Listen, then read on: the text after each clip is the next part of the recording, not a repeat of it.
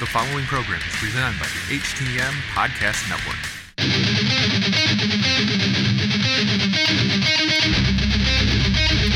This is your United States of America. Speak your mind. Cross the line now, say the truth. No.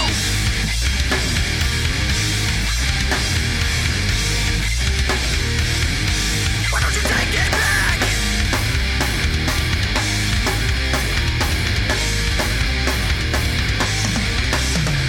It is Saturday, June 15th, 2019, and you are tuned into the Hitting the Marks Pro Wrestling Podcast, powered by the Roar Network at thegorillaposition.com. Presented by Homi Media.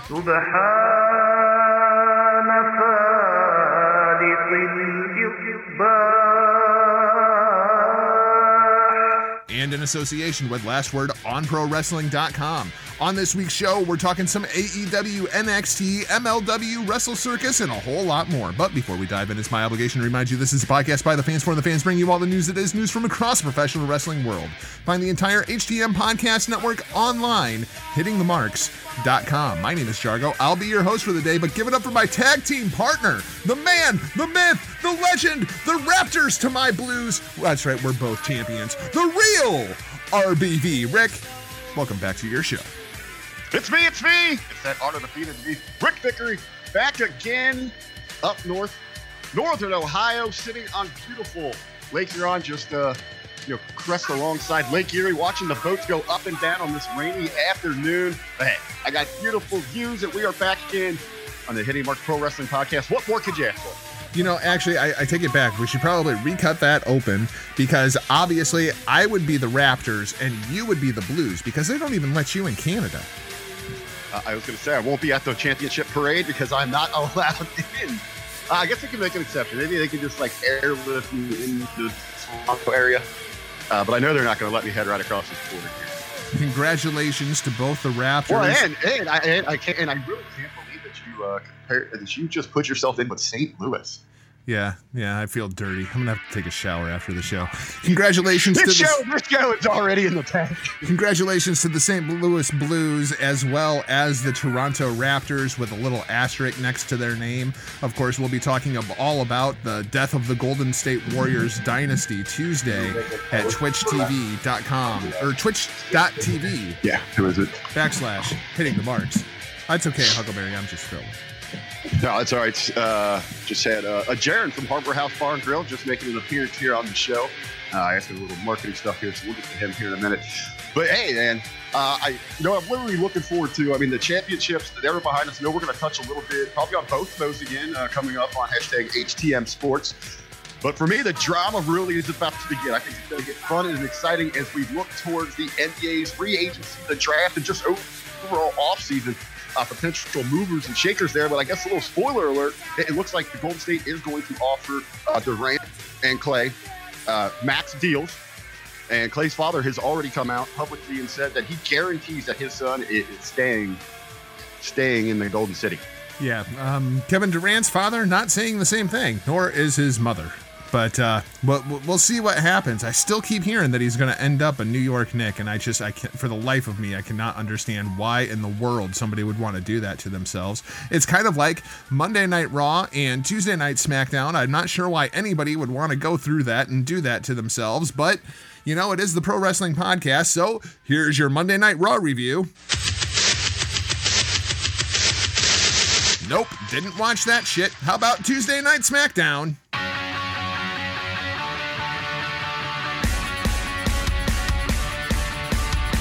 Nope, didn't watch that one either. Huckleberry, you know, I've really gotten into this routine. I'm not watching Monday Night Raw. I'm not watching Tuesday Night SmackDown. I read through the results, and it seems to me that the red and the blue are all about puppets and our truth at this point. That's the only thing of any kind of interest is the Firefly Funhouse and our truth being stuck in a crate. What? You know what? I guess we could tell a little secret. You've kind of alluded to it before. You haven't actually watched since WrestleMania, have you? No, I haven't. I've seen some segments, but I haven't sat down and watched a full Monday Night Raw or Tuesday SmackDown because, well, number one, there was all the Superstar Shakeup stuff, which made absolutely no sense. Then we throw it in the wild card rule. Didn't necessarily care about that, but more importantly, in the meantime, we were building the Blood Money 3, which I already knew I wasn't going to watch, and now we have stomping grounds like next weekend. Like, this is a two-week pay-per-view build. You know, I'm guessing maybe SummerSlam build, maybe they'll do something that'll hook me into actually watching a show.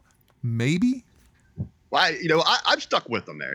I've been watching weekly, even if it is background noise at time. But I have to confess, this week, not one moment of Raw or SmackDown did I consume. Nothing. There's nothing going on right now that seems better than anything else I can find to do in life.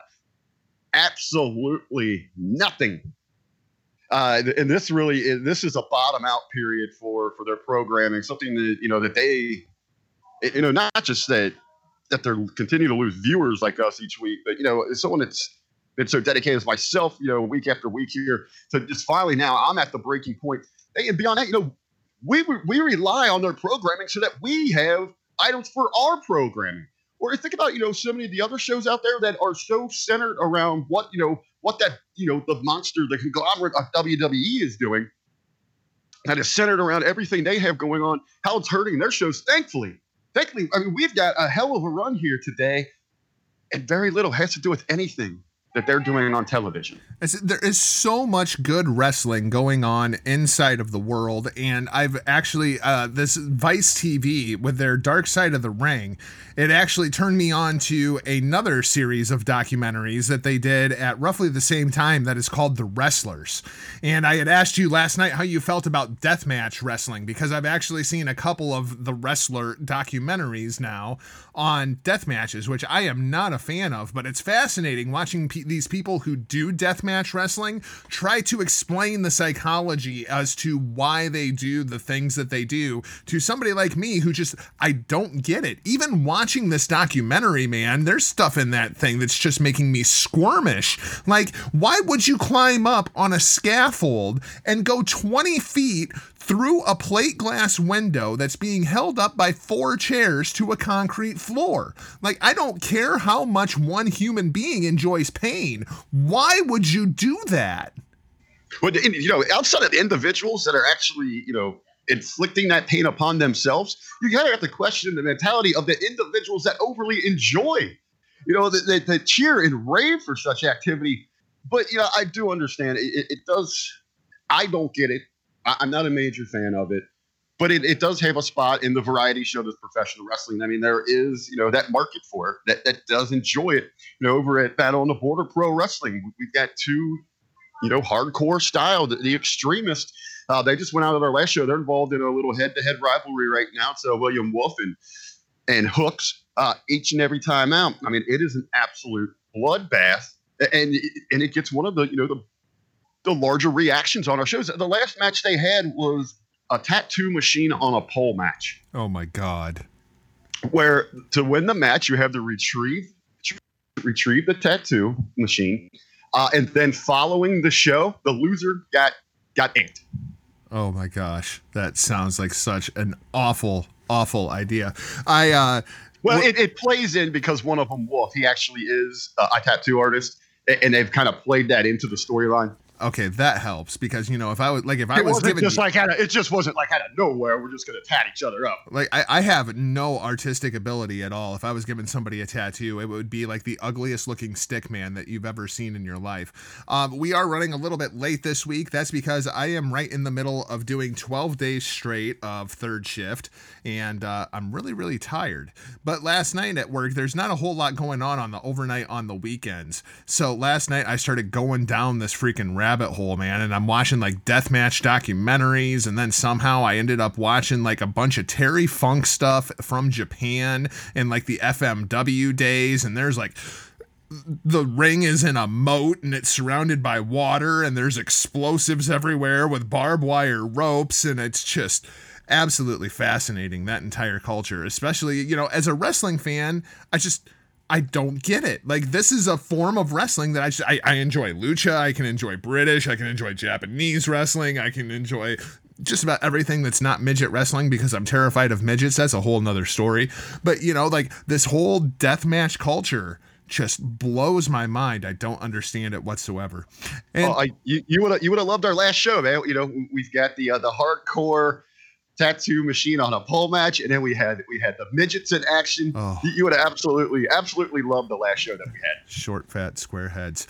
Talking about other things that I can't stand, let's move on to the Ultimate Warrior, and by association, Dana Warrior. Rick, Dana Warrior has found herself in the news this week, and I think she's kind of found herself in the news twice, and you may have found a very, very interesting correlation between this two, which is why I bring it up. Number one, Dana Warrior takes to Twitter, and she's got on the now deceased husband of hers makeup, the Ultimate Warrior, the makeup that we're all so familiar with from when we were kids. And she goes on Twitter and she says, "I stand in solidarity with the LGBTQ plus community and honor you with hashtag pride this month. I believe in equality, education, awareness, and this simple fact: love wins. Always." Now, I can't, read that quote from Dana Warrior without reading one from her former husband.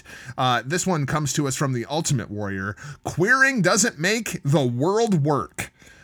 Rick, the Ultimate Warrior was very, very outspoken against the LGBTQ plus population. And now Dana Warrior is kind of invoking his image to help portray this image of her that I can't help but believe is a facade, because the Ultimate Warrior was a terrible human being. It's well documented, all the things that he has said about the LGBTQ population, what he said about Bobby Heenan, the way he feels about people of different religions.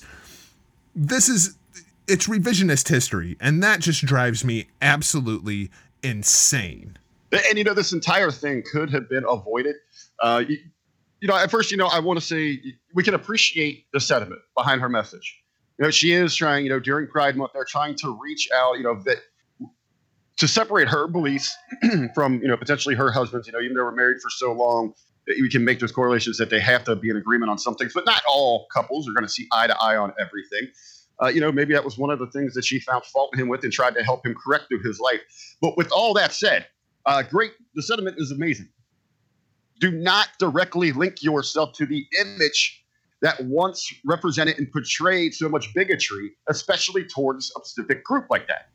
And I keep hearing this narrative, well, she can't be responsible for the words that her husband said. And while I understand that, I can assure you, if my partner was going around and making the statements that the Ultimate Warrior did, that person would not be my partner anymore. Like, it takes a very, very special kind of person to stand by somebody like the Ultimate Warrior. But, like she says, love wins always.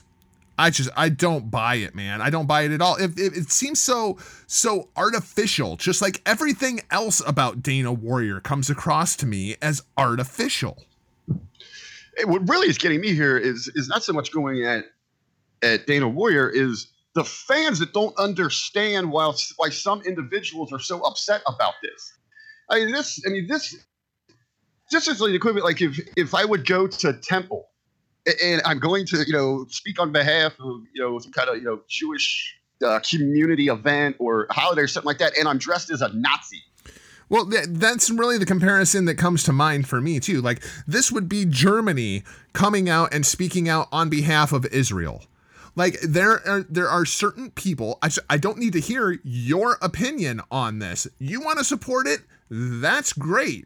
Go over there and support it. We don't want you at the forefront of this movement as one of the spokespeople for it, knowing that your husband has made all of these asinine statements. Well, and this is another situation of, as you're talking, as you just mentioned, where everything seems so manufactured with her. That it has some kind of, some ultimate purpose, no pun, if you will, ultimate purpose behind it to try to draw attention towards, whatever efforts or she's perfectly aware of what people know about her husband. It's well documented. It is public knowledge. So now he's right. She's trying to rewrite that history, and she's hoping that there is a new group out there that is unaware. And there seems to be quite a few individuals out there, as I've seen this thread all over the internet, Twitter, so many Facebook groups, anywhere, Instagram. You're getting, every time you're getting a dozen or so people that are unaware of that history. So now they're going to believe in, okay, great. She's a warrior. She's representing. That's not the case. It's very misleading. Well, it's like we were talking the other day. Well, it's a case of, why do you need to go out there with this? Why do you need to seek the attention? If you want to make up for it, if you truly want to make up for it and show that your family, maybe is seeking forgiveness, or now that you are teaching your daughters a little bit differently than what they once learned from their father, keep it private. Keep it in-house. You don't have to go out there and show us how charitable and giving you are. Take care of your own business. Make peace with yourself instead of looking for an acceptance from everybody else. Yep, absolutely. And then the other story that came out regarding Dana Warrior over the course of this past week. Yeah, Dana Warrior is working very, very closely, evidently, with Lacey Evans. And Rick, you kind of tied these two things together because we've been talking for a couple of weeks now. Actually, I've been talking about it since she was in NXT. This Lacey Evans thing is kind of turning into a flop. She's kind of being exposed on national TV at this point. She's went out, she had a bad match with Becky Lynch. She had a bad match with Charlotte Flair. And this week she goes out and she has an awful showing against Bailey. These are three of the best women in the company. If you can't go out there and have a TV quality match with these three, maybe the company is looking to pivot away a bit from Lacey Evans. If Dana Warrior is working so closely with Lacey Evans, is this how Dana Warrior gets booted off of the creative team? I thought this was a very interesting correlation that you drew here. But yeah, to me, I really questioned what was, as I was mentioning there, are you seeking attention? What is the motives? And I got to thinking, was she pushed in this direction by the company? Is this something PR came in and said, you know what, we want it, and I'm sure they're presenting it like this. And it's ultimately, a giant rib on her. They're presenting is we want to, we want to put it in a positive light that, especially with the Warrior Award and maybe who we're going to represent, who we're going to honor with this thing going forward. We want to get you more involved, especially with this community we're trying to reach out to. And maybe the question came up, well, what about, linking this history between this community and my husband? And you do that spin, oh, we're going to rewrite it. We're going to put that all to bed. They're going to see the Warrior brand and remember the name in a different light. And you're going to be the leader. You're going to guide the way. Back in their mind, they're knowing, okay, we're going to get backlash on this. This trickled down. Okay, Dana, that didn't go exactly as we thought it was going to be. We're going to pull everything back a little bit because you're linked to what's going on within the women's division. We've got a new assignment for you, a new direction. We're going to move you off to, we got some stuff here in the PR or in the charities department that you're going to be focused on now. Hashtag reassigned. This could be a giant rib within the company just to get her out of her position. And you talk about that's some low ball garbage there. Yeah. But it doesn't even seem like a stretch. That's the screwed up part. I know. I absolutely could see them doing this. Absolutely could see that. We hear Ben Hameen and Stevie Richards talk about it every Friday over in the locker room. This is a very, very vindictive company, and if they want you gone, they will find a way to do it. Well, we've heard, especially firsthand from Stevie, how many times he's either been there right there to witness it or even experienced it personally. When you go there with something, they're speaking out one side of their mouth, and they're fucking you on the other end. Yep, it's a very, very interesting story to watch and see how long this Lacey Evans push lasts and how much longer Dana Warrior is a part of the creative team. Are you ready to acknowledge that I was right? This Lacey Evans thing is just not going to work because, yeah, she might look great. Yeah, the character might be great. Oh, she looks great. Oh, that character's great. But you gotta be able to at least go out and perform. I'm going down with the ship. Here's what we need to do. We need to hit a reset. Get her out of this picture. I agreed with you all along. This was too much too soon. We should have had a nice slow build. She should have even been looking at a serious championship program for a year. She shouldn't have been looking at the main roster for a year. Well, this came down to one of those things. They were absolutely desperate, grasping for straws, because you know, with the first shakeup that we were promised as the calendar was flipping, we were promising that, and they brought up that group.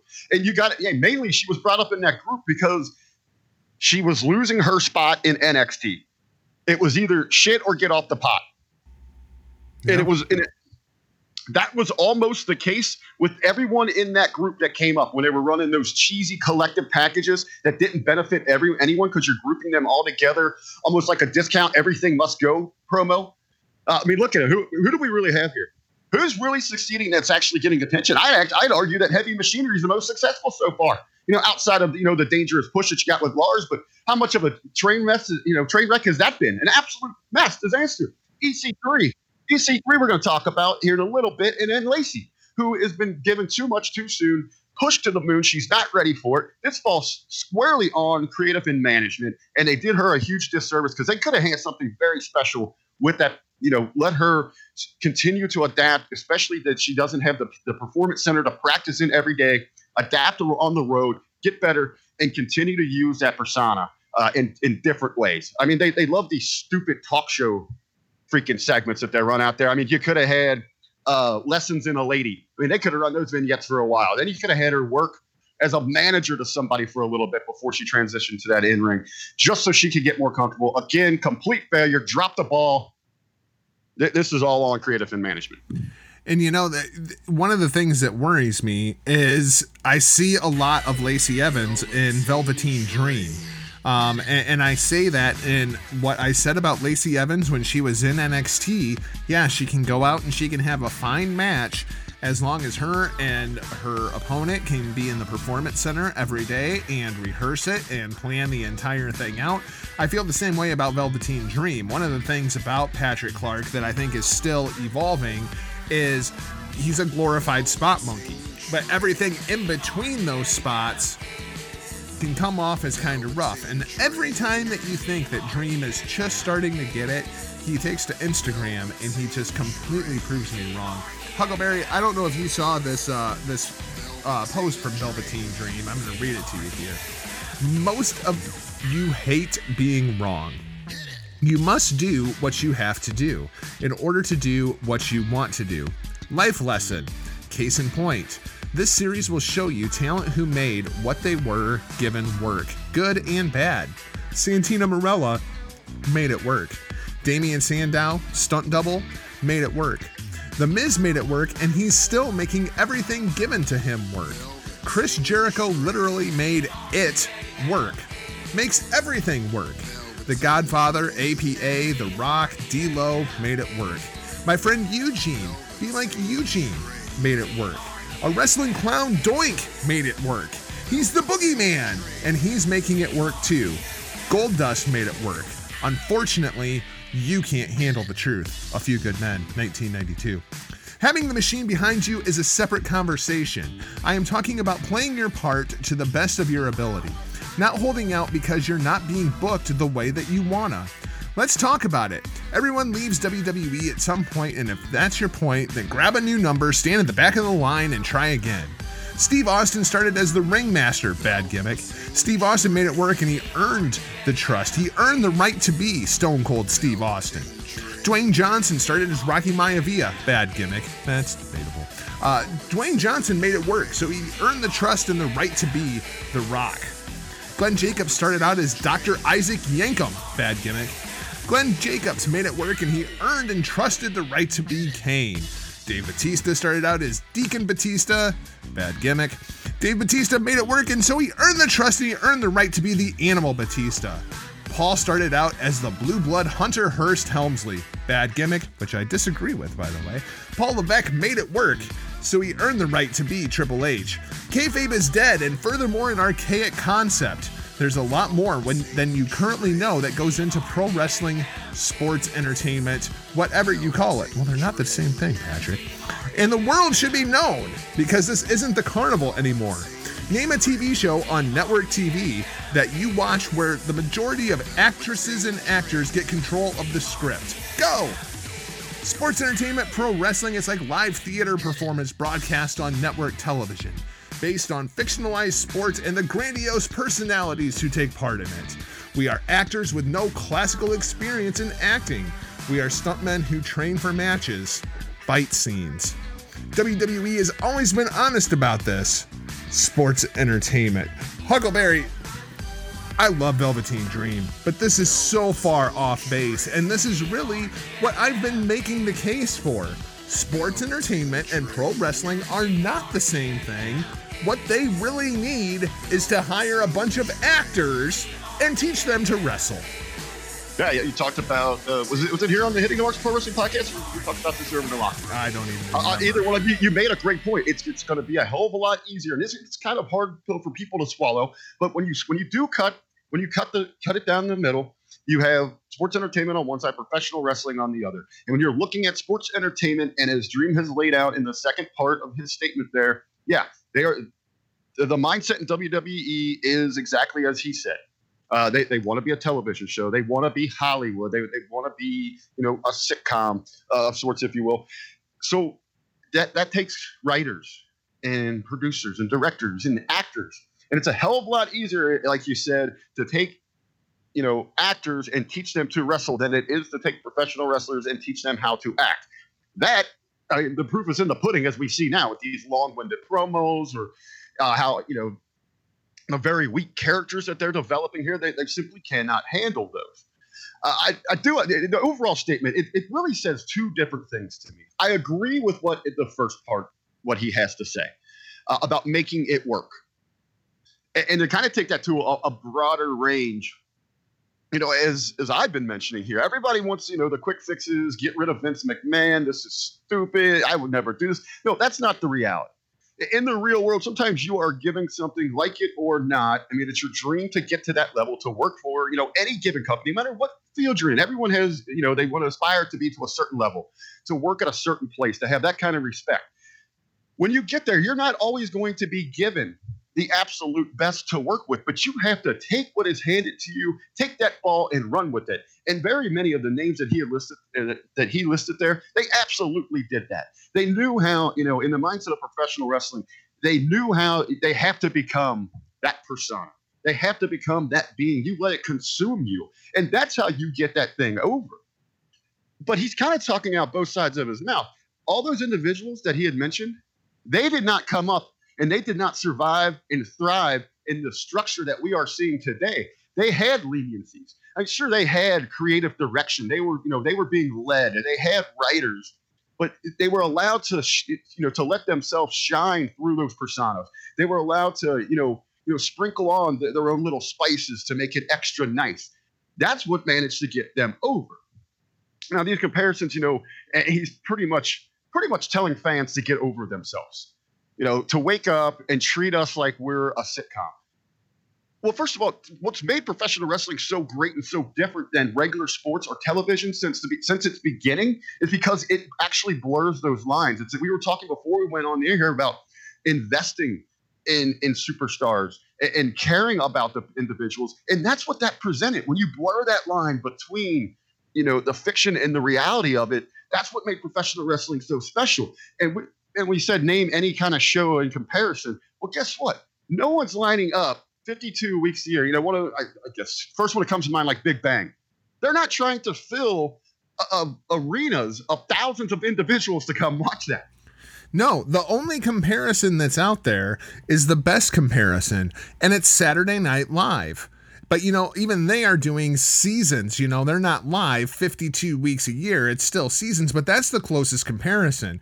And that's also the closest comparison for pro wrestling is Saturday Night Live, in the respect that I think stand-up comedy is probably the closest thing to pro wrestling, because those guys have characters that they spend years getting over that may or may not be representative of the actual people. The reality of this thing is Stone Cold Steve Austin never showed up to Monday Night Raw and had to meet with a writer who gave him a script that Vince McMahon left notes on that said Stone Cold Steve Austin needs to recite his promos verbatim like he did to Dean Ambrose. And now we're inside of this era where we just think, oh, well, that's the way that it's supposed to be. That's the way it's supposed to be. Well, that's what AEW is trying to change. It's not going to be these incredibly over-scripted. Yes, they're going to have writers. But I mean, even when you look back at the Attitude Era, there was Vince and Ferrara.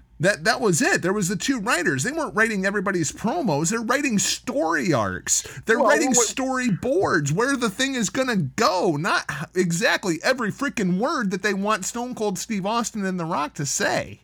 Well, what you had back then, you would get your notes from Vince's team. And obviously, you know, you also had, they were traveling at the time with Shane and Vince, the big Vince. So you had Russo, Ed, Shane, and Vince. So at that time, you're traveling, you're constantly, you're talking storylines, you're talking programs constantly. I mean, it is your life. It consumes you. When you get to television or whenever you're doing some kind of tapings like that, you have your producers.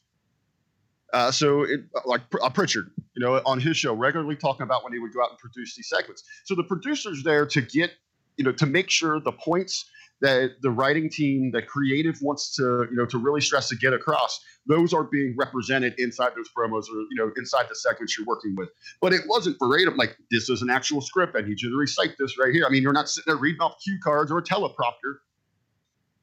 That wasn't happening. But, I mean, they were being produced and all that, but they still had freedom and leniency to let themselves and let that character shine through. And even in comparison, in Hollywood, I mean, that's the reason you have these stars. You have script approvals. If you get to a certain level, you're not going out there and just saying whatever the hell that they want. I mean, if you want to add something in there, you will. And you usually see that's some of the better stuff in the movies, where you let these, you know, these movie stars, these actors who are just kind of just letting the character, whatever role they're in, just embody them and take them over. That's when you get the best results. One of my favorite movies is a movie called High Fidelity. It stars John Cusack. And one of the minor stars in the movie is this little-known actor at the time by the name of Jack Black. And I guess in the original script, Jack Black had like 3 lines in the entire movie. And then he got on the set and people just thought that he was hilarious. So he just started making stuff up on the fly. And he's got like a full 3-dimensional character inside of the movie now. He's got like his own like subplots inside of the movie. And it was all basically a shoot because it's Jack Black improvising. You hear Ben Hameen talk about it. Hameen. I'm telling you, stand-up comedy is really the closest comparison. It's not Hollywood acting. It's stand-up comedy. And, you know, that's, I mean, he was a lifelong fan. He had, you know, wrestling was within him. But Ben himself, I mean, he came from improv. Yep. And he realized, hey, man, I can make this work. I could take this in professional wrestling and take this to a whole nother level. He talks about it regularly that they absolutely need. I mean, that should be one of the classes down. And I, you know, not that we know everything that happens at the Performance Center, but they do work on their promos and things like that. But they need to. But those were coming from people like Dusty. The problem is they're working on promos, not reciting scripts. Well, and God bless his soul, you know, with Dusty, one of the best there was. But if you're going to go that route, you need to bring in actual improv teachers, professionals to handle that for you. And you know what it really comes down to here? Dream's fortunate. We've talked about this before. You know, he's going to get more attention. Lacey gets this benefit. They were given characters because they're homegrown. In-house. It's not these people coming in. They're going to invest more in these two. And they're two of the few with actual personas, characters.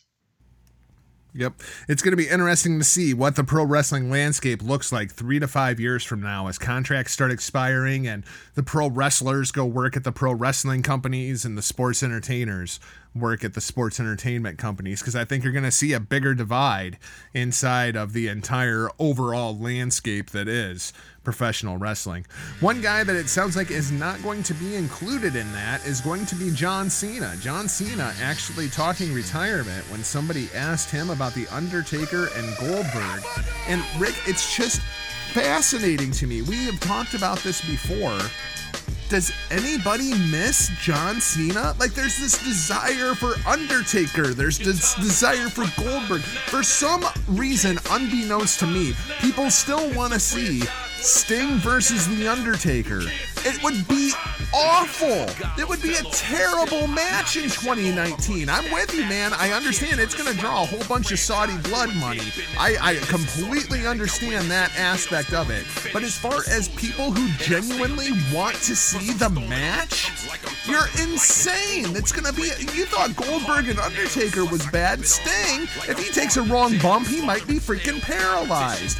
But yet we have John Cena, who is like still 42, 43 years old, and he's like, yeah, I'm thinking about walking away too. And it's like, dude, nobody misses John Cena. It's insane to me.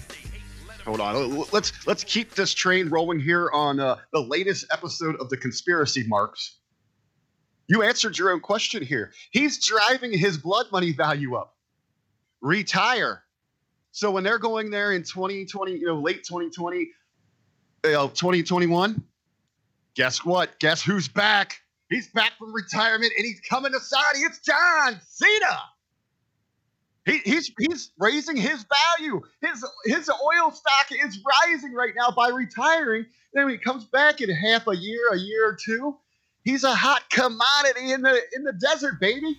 It blows my mind. Like, Brock Lesnar still pops a rating for Monday Night Raw, but like, we don't even talk about the possibility of like, what if John Cena just came back? Like, would that even move a number anymore? Because it's so fresh. Now, if he officially retires and retirement in wrestling, I mean, does that even really exist unless you're... Well, I mean, he's hosting Are You Smarter Than a Fifth Grader now? I mean, I think that's pretty much semi-retirement right there. I saw that he was going to be picking that up there. Yeah, I guess Foxworthy had to evolve, right? He had to move on. Hey, man, it's less bumps and Cena's still getting paid. I don't even blame the guy. Oh, I'm with you, man. I'm with you. Make that transition. Get the hell out of it. But I was thinking about this. I actually was going to make a post about this over in the Homi Media discussion group on Facebook. I was looking through, we regularly see, so-and-so hasn't been seen in so long. It's someone every now and then that'll pop up, or there's a handful of stars out with injury right now. And even going back, like when Kevin Owens and Sami Zayn, we had those extended leaves because of their major injuries. When was the last time someone disappeared like that or was been on the shelf that a majority of fans were like clamoring for, that they even missed? Well, and it's crazy. It's because it's all cookie cutter. We don't have any true stars. But it's like, it's insane because like not to keep going back to that Moxley interview, but he talks about when he came back and, the big pop and everything. Okay, so yeah, there was a desire for Moxley to come back. When Seth Rollins came back at Extreme Rules a few years ago, the pop was absolutely deafening for Seth Rollins. People missed him. They wanted him to come back. I don't think that there's anybody, even those of you out there who are listening to me right now, who absolutely despise John Cena, the professional wrestler. I don't think anybody would doubt that John Cena in the grand landscape of the world is way more over than Seth Rollins, is way more over than Dean Ambrose. But we miss Rollins and Ambrose, and nobody misses John Cena. It's crazy. Like, the pro wrestling community is like, thank you, John. Now be gone. We don't want you here anymore. And like, mainstream America is embracing this guy. It's like, we should want John Cena to come back because John Cena should pull in viewers. But the pro wrestling fans like hate John Cena so much. But the mainstream loves John Cena. It's insane. I don't want to say that the fans hate John Cena. It's pretty strong. I just think because it's still so fresh and he was so dominant for so long that they're just become numb to the act. I don't think it's even John Cena. I think it's what John Cena represents, because John Cena is PG. John Cena is the entire PG era personified, right? Actually, yeah, he represents what is kind of perceived as, the lowest point that we've seen in 30 years of professional wrestling. Yeah, and I mean, he was the face of that run. If Cody was, you know, he went to kill the Attitude Era, he went after Dustin Rhodes. If he was going to kill the PG Era, he would have to murder John Cena. Hashtag murder John Cena. It's, I don't think that one's copyrighted. Hashtag murder John Cena. Maybe that's the name of this week's episode. Hashtag murder John Cena. Oh, God. Hey, I'm not going to jail. Hey, if you want to murder John Cena, you know how you do that?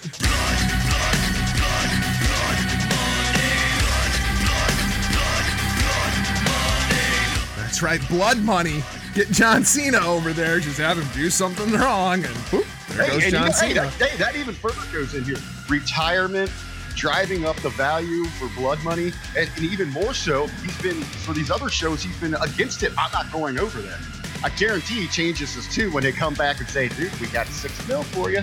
But we'll bring it full circle if we have a Saudi blood money death match with John Cena. Who would John Cena take on in the Saudi blood money death match? Oh, God, that's a good one. Let us know on Twitter at HTMPWPod. Who do you want to see John Cena take on in the Saudi Blood Money Death Match? Let's talk about WOW and New Japan. Actually, we're talking more so about Access TV. Huckleberry, WOW, and New Japan are moving to Saturday nights on Access TV. I can't imagine why they would want to do that. Oh, wait, because SmackDown's moving to Friday nights, which kind of brings up a much bigger question. As New Japan, some people are like, oh, yeah, see, there go the Friday Night Wars. And it's like, dude, New Japan's not live. It's these shows are weeks old at this point. Do you make anything about this? To me, this just makes smart business sense, right? Yeah, to me, this is I could see both. I could see both. Maybe if they could maybe structure their programming around, you know, what's going on with SmackDown. Maybe if you could run one at like 7 and then one at 10, or maybe run them like 10 and 11, because people, and the reason I'm saying that is you get people trained, and it's just in any kind of marketing, you deal with conditioning, what people are used to. So if they're already tuning in, you know, that they know Friday night's going to be a big wrestling night. We've got WWE on live national television. We're kind of in that mindset. We're ready for wrestling. So, you know, why not? If I'm already sitting there for 2 hours watching that, I'm sure it's hell going to go watch a better product, hang out, you know, later, or tune in a little earlier. Or even if you want to get, you know, take the gamble and run one against, you know, the 9 to 10 o'clock hour of SmackDown. Because believe me, I'm looking for something to flip regularly when I'm watching WWE programming. And I would love to be able to flip over to a wrestling alternative. I could see that. But then again, hey, let's not even deal with it. Let's try to just focus in, maintain our own viewership. Hope that they'll follow us from Friday to Saturday. And I have a strong feeling that they're not so worried about first-time viewers. And this is probably before they had any competition from WWE. They're living off of those DVR replays. Absolutely. So it doesn't really matter. If you're really that invested in, you know, in watching these programs on first run, you're going to follow it. And otherwise, it's just a matter of, you know, resetting the record time on your DVR. I do think this absolutely benefits WOW. I am looking very much forward to season 2 of WOW, and hopefully we'll be having some of the WOW superheroes once again coming into your ear holes here very, very soon. Looking forward to that. But Rick, one of the things that kind of got me interested as I was watching this week's Road to Fyter Fest, Brandy Rhodes was introducing the women's triple threat. We'll talk about it a little bit later on. We're talking about Yuka Sakazaki, Riho versus Nyla Rose. But she calls Nyla Rose a beast, which kind of, you know, brings my brain immediately to WOW and the beast from WOW. And that's one of those people that we have been talking about ever since the first time we saw her up at StarCast. And we were like, how was this woman not on my television every week, whether it be WWE, NXT, whatever? She's caught absolute fire with WOW, and I think she's one of the superheroes that absolutely benefited the most from season 1. It's a matter of time. Could we see a working relationship between WOW and AEW, and would you like to see the Beast inside of AEW? I absolutely love the work that she's doing there with WOW. Hopefully all of that can continue. But if I can see more of her, I mean, you want to talk about an impressive specimen. You want to talk about that individual where I'm always mentioning the awe factor. That looks like a mega star, $1 million bucks, has everything you need in this business. We're talking about the beast. Hey, more beast, mo better. I would love to see the Beast versus Nyla Rose. Make that match happen, AEW. But, you know, as we talk about... The only place I would not like to see the Beast is pissed off in a dark alley. Yeah, that is absolutely for sure. But we talk about WOW and AEW possibly working together. Of course, we've talked a lot about New Japan and AEW and them not working together. There not being an official relationship there. One of the things going on inside of the pro wrestling community these days is so-and-so's leaving WWE, AEW, here I come. Rick, how long until New Japan contracts start coming due? And, you know, we do have the Kenny Omega connection with AEW. He's got a lot of friends over in New Japan Pro Wrestling. We know their contracts are coming up January 1st. That's pretty much been the rotation. Yeah, of course, they're locking down guys like Okada. They're locking down guys like Will Ospreay. But what about that next tier of guys? Could you see anybody leaving New Japan Pro Wrestling and making their way to AEW? You know, when you asked me this the other day, I asked for a little bit of time to think about this. Man, that would be a major blow to New Japan Wrestling, where they're at right now. I mean, we talk regularly about how weak. I know, and I don't mean weak in the individuals. I don't. Weak's not the right word. Let's say how light-handed that main event scene is with their top stars. Their top stars are incredible. I'm not going to mention weak with them in any sense, but it is very light. And that's why it kind of feels that we're getting repetitive there at the top, because there's not so many individuals that are quite ready to kind of move in and challenge it. We had mentioned many times it felt a little forced with Switchblade, with Jay White, but it was more of a necessity. They needed someone to get in there and fill that role, especially after the exit of Kenny Omega. But it seemed like he was maybe elevated a bit too soon there. It would be a major blow to lose any of those star players. I have a feeling that New Japan would step in and match any kind of top dollar to keep those. Now, what I would love to see is some of the young guns coming over, like on Excursion. Yeah, I do agree with that. Is there anybody on like that main event, like a Jon Moxley level inside of New Japan Pro Wrestling, he's one of the guys in the mix of that main event scene? Are there any of those guys that you kind of look at the landscape and go, yeah, I could see him coming over to AEW and being a huge star in America? Because it's not going to be presented the same way Shinsuke Nakamura has been. Well, I'll talk about that in a sec, but I guess maybe the first one that would jump to everyone's mind is you set up those connections, but he's already turned that down. And was very surprising when he actually signed the deal with New Japan. It's Ibushi. Yeah. Ibushi absolutely is one of the people at the top of that list.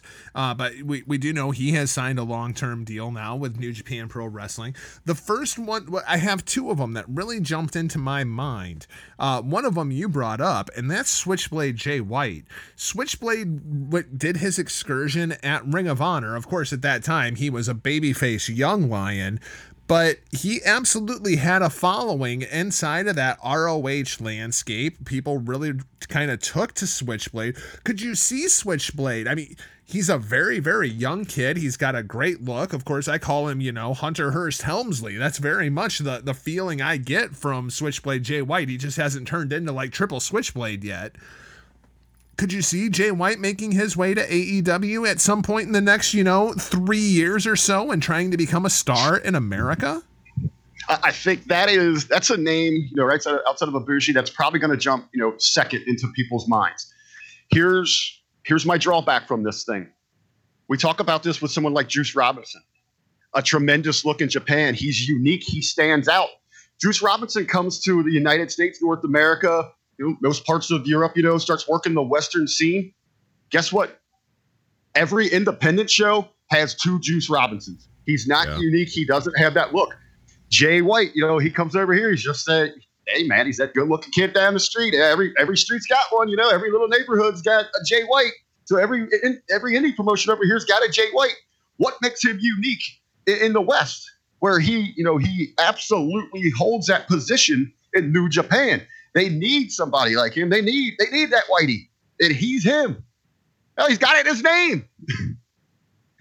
Switchblade Whitey. It looks like for the foreseeable future, they have plans for him going forward there.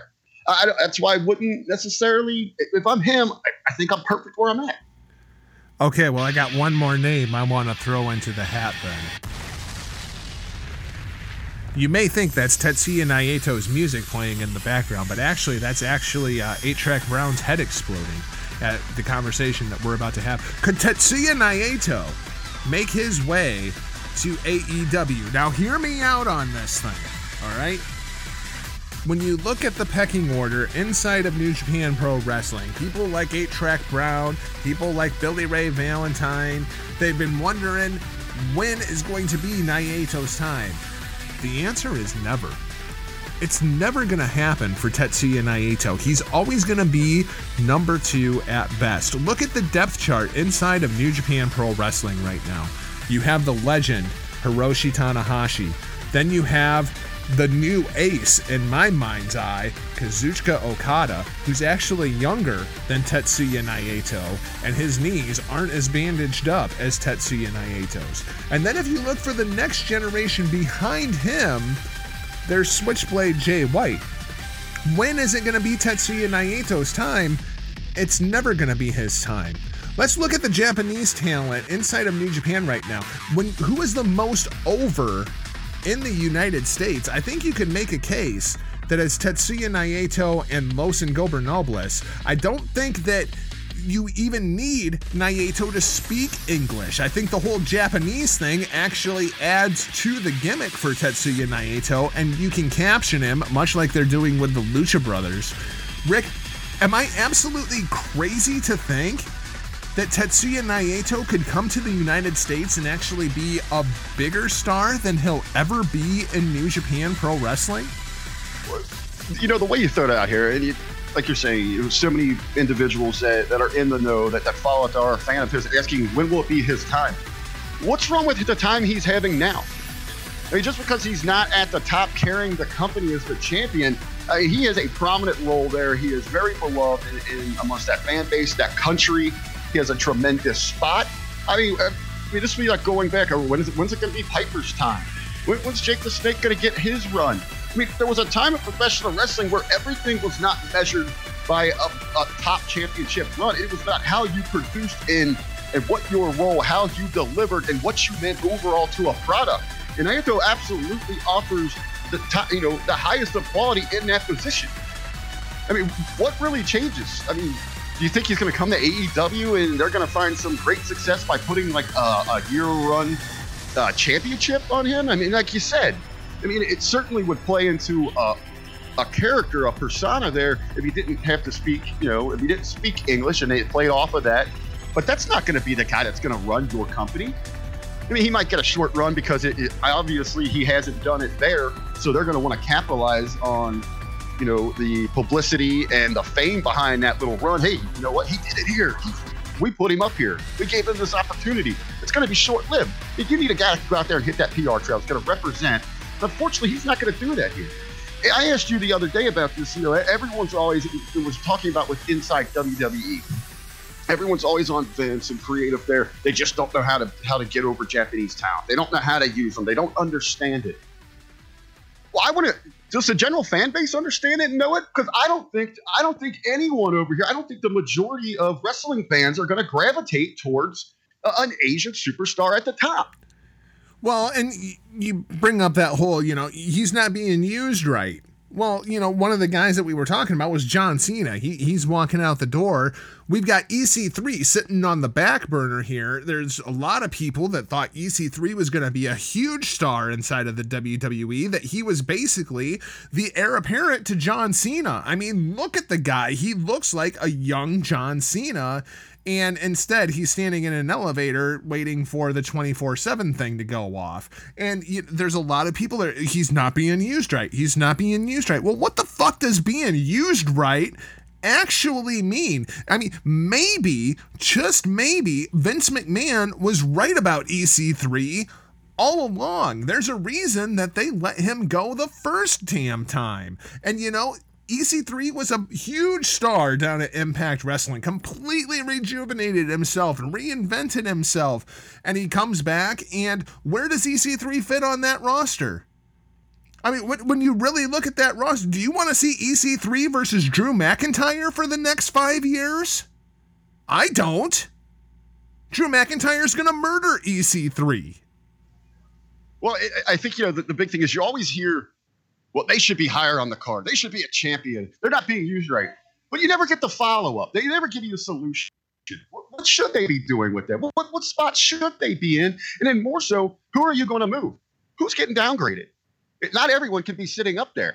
And as I said to you in our conversation, I said, sure, it would be fabulous if we would have had EC3 and the Baron Corbin role. I think people would have really taken to it a little bit more. It might have been a little misfire because people would tend to want to cheer EC3, where, I mean, hell, the vast majority, I mean, they are absolutely most hating, but he draws some heat. Baron Corbin draws some damn heat. For many, it's the wrong kind because it's channel changing. But for others, I mean, they absolutely hate this guy. And if you really put aside like your distaste or maybe the overexposure for him, he goes out there. He knows how to work those audiences. And he's out there interacting. Less is more with his style, which I think, you know, that even lends a little bit because he's not going out there and hitting all those stupid spots every damn match. He's not going 100 miles per hour. That irritates people.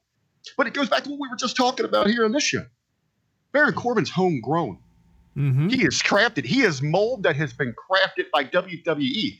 EC3 is not going to get a sniff over him. Sure, EC3 started in WWE, but he went away and made himself elsewhere. That's great. That's tremendous that he did that, brought him back to WWE and got him a WWE contract. I don't know what kind of figures he's working on, but I sure as hell guarantee it's more than what he was doing at Impact Wrestling. That's why he signed that contract.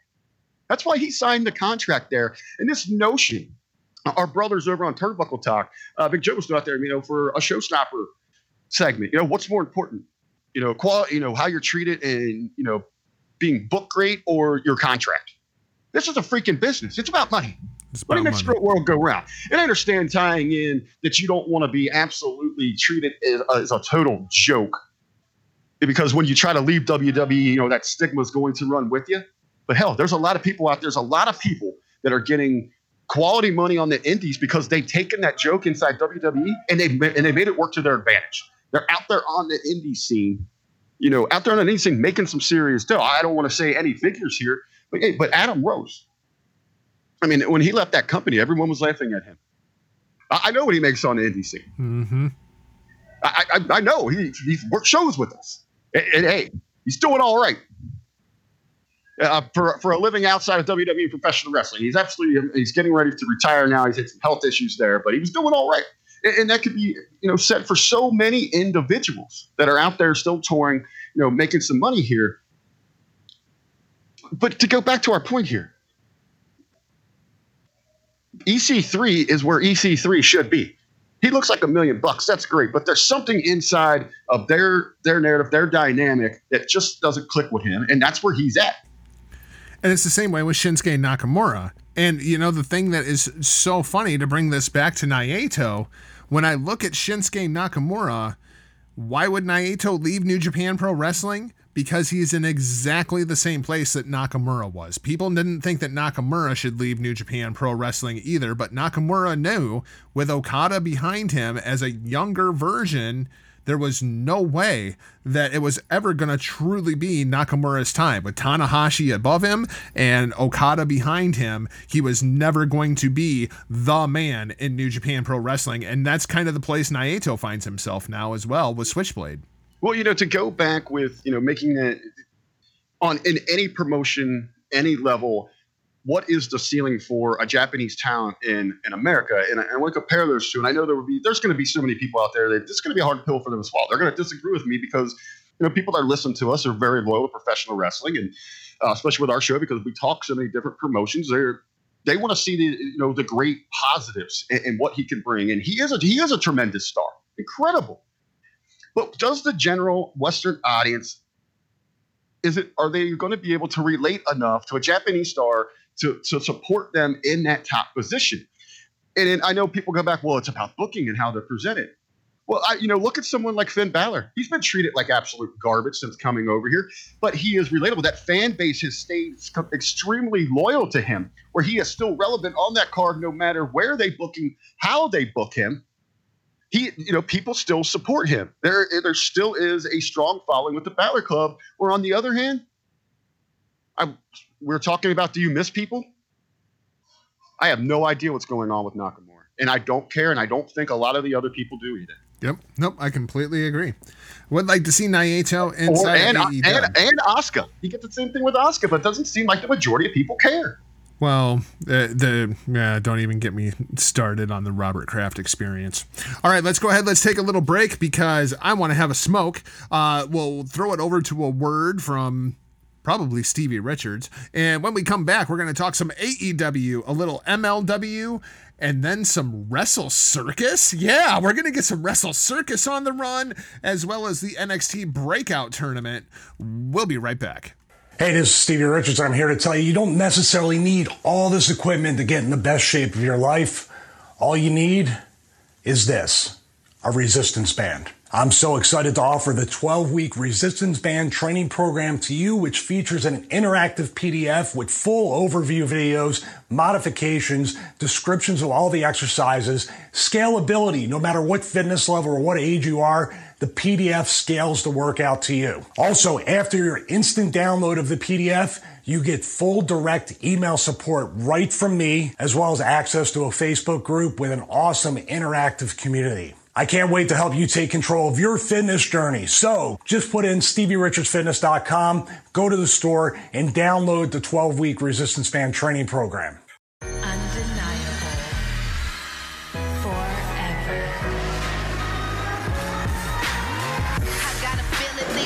Tessa Blanchard, and you're listening to the Hitting the Marks Pro Wrestling Podcast.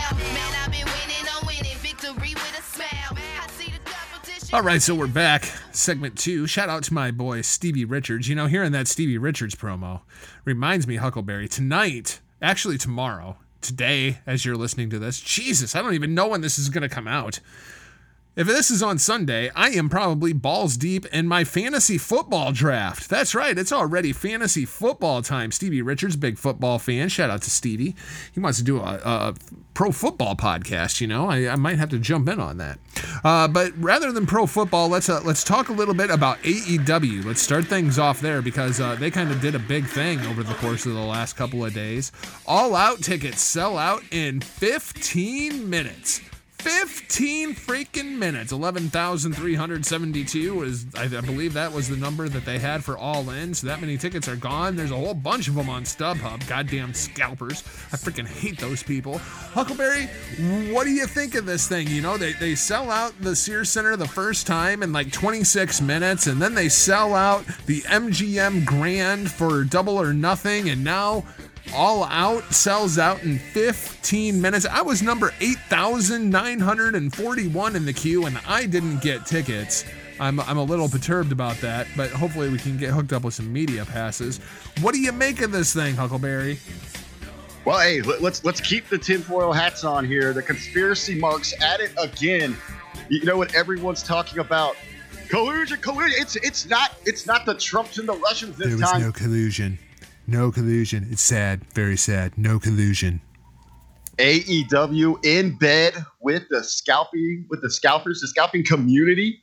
What do you make of this? I know the Professor AOC, Professor Cortez, he is all about this thing, but he swears it's not about his disdain towards the success of All Elite Wrestling or his undenying devotion towards WWE. It has nothing to do with that. He's trying to get to the root of this evil. Are you buying in, Michael Jordan? You know, I think it's hilarious because the Professor AOC will be the first one to come to WWE defense and stick up for the death of kayfabe and everything. Nobody lives the gimmick like the Professor. It's absolutely hilarious to me. The Professor doesn't even buy his own bullshit. He's just living the gimmick. That's what's going on with the Professor. Stop. Not everything is a damn conspiracy. That's pretty much how I feel about this thing. I was in the queue. I was trying to get tickets. I was following along on Twitter. I'm seeing people posting, you know, that they're like 50,000th in line trying to get tickets for this thing. It was going to sell out. We knew it was going to sell out. We knew it was going to sell out fast. When I saw my original queue and it said 24 minutes, and I was like, oh shit. 24 minutes. I don't know if I'm going to be able to get tickets. Sure enough, 15 minutes, they sell this thing out. I absolutely buy this thing as a shoot, as a sellout. My problem is with these damn scalpers. Yeah, you can get plenty of tickets if you want to go to StubHub and pay 3 times face value. There's plenty of tickets out there. Rick, we got to figure something out with this scalper situation. And it's not just AEW. It's every major concert. It's every major event. No matter what it is, it seems like somehow these ticket brokers are getting a hold of all these damn tickets and then hitting the resale market with these things. But I don't see any good solution to this thing. Hell, literally, there are bills before Congress regarding this issue at this point. I was going to say, you know, at this point, we need to get this thing. We need to get this to our leaders. The people on the Hill, we need a little collusion between the Trumps and the Russians to get to the bottom of this thing. Give us a solution here, as you're right.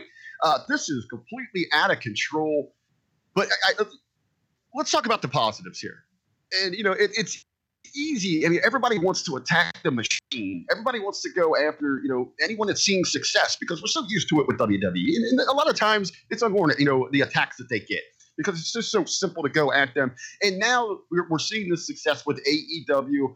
And it's like people despise you for breaking through the barrier and trying to improve everything. Here's what this says. I mean, time after time for these shows here, you know, record sellouts for, you know, are just amazing what we've seen in professional wrestling. And you look at the T-shirt sales going on in AEW, all, you know, and then the attacks there. They're just a T-shirt company. That's great. That's great. They're selling a lot of them. They're one hell of a T-shirt company. This goes back to what Moxley was saying. He wants to make wrestling cool. He wants people to be, you know, to be inspired, to not be ashamed, to embrace this thing openly. And this is proof of that there is a market, a consumer base that is absolutely hungry for this. And that's what we're getting with AEW. We should be not just happy for them. We should be celebrating this as a community. As professional wrestling fans, that we are coming together, that we have a movement now, something to get behind. And don't be hating on everything. Try to embrace it. Let's look at things that they're doing positive in AEW and hope that the other promotions can adapt to those things. Because it's just going to make WWE better. It's going to make Ring of Honor better. It's going to make MLW better. It's going to make every independent better. When the community is stronger as a whole, everything's going to be better. We need to stop this damn bickering and civil war amongst ourselves. You're not a WWE fan or an AEW fan. You are a fucking professional wrestling fan. Act like one. The other thing that's driving me nuts is I keep seeing this. You guys got to run a bigger building. You got to run a bigger building. I like them running the Sears Center. I like the atmosphere at the building. We were there for All In. And the other thing is supply and demand. There is a very limited supply and there is a lot of demand. You run a bigger building. You run the Allstate Arena. Yeah, they might be able to sell 20,000 tickets. But what about next year when they come back? You know, you have to keep the demand there for those tickets. And right now there is a demand for AEW. Well, anyone, you know, looking at this thing, I mean, that's just, it's kind of asinine to even suggest that thing. As you said, out of the gate, you got to keep the demand on your product. I mean, this goes back, you know, when Eric Bischoff took over WCW, I mean, they're hemorrhaging money. They couldn't see a profit for miles and miles away. What's he do? He pulls live events so that the demand starts to grow. People want, if you're watching this on television and it's coming from a studio, after a while, damn. I want to see this, but I can't get down there to, you know, to the stage show and all that. I can't go down to Florida to watch this, or Atlanta, wherever they were taping at the time there. You create that demand where then, boom. All right, they want to see me in Iowa. They want to see me in Cincinnati. They want to see us out in Denver. We can get back on the road now. They want to see us outside. We've broken through that barrier that we're a Southern territory. We're the good old Southern boy wrestling. They want to see us in the Northeast. You create that demand. And as you just said perfectly, Drago, yeah, great. They know it's hot right now. They're the hot commodity. They're the new kids on the block. They're that hot new kid at school that everybody's taken to. Now, within a year's time, you better make sure that's still there. You got to sustain that thing. They're playing the long game, and it's smart. Well, and then on the other side of that, too, you're saying run bigger arenas. That's not that simple. WWE's got locked down contracts with a lot of those bigger arenas, and those arenas aren't going to go poking the bear, even for that hot commodity, that new attraction, because they've had decades of a lasting relationship with WWE. They know WWE's going to be there 10, 15 years from now. We can't say that with certainty about AEW, and that's nothing against those guys, but you look at the track record, you know, at WCW's, ECW's. You even look at the growth of, you know, like Ring of Honor and Impact that have been around so long, but they're nowhere near that level. I mean, they couldn't even sell out what AEW is doing right now, and they've been established for decades now. Yep. So you're worrying about contracts. You're worried about getting into WWE territory. There's so many factors to consider there. Just stay where you're at. It's like The Rock. You know your role. So now we know that the show is sold out. Now the big question surrounding All Out is, what is the main event? Because there's already a debate, and the show's not until August 31st. Of course, we have the crowning of the very first AEW champion. It's going to be Hangman Adam Page taking on Judas himself, the Ayatollah of Rock and Rolla, the best in the world at what he does, Chris Jericho.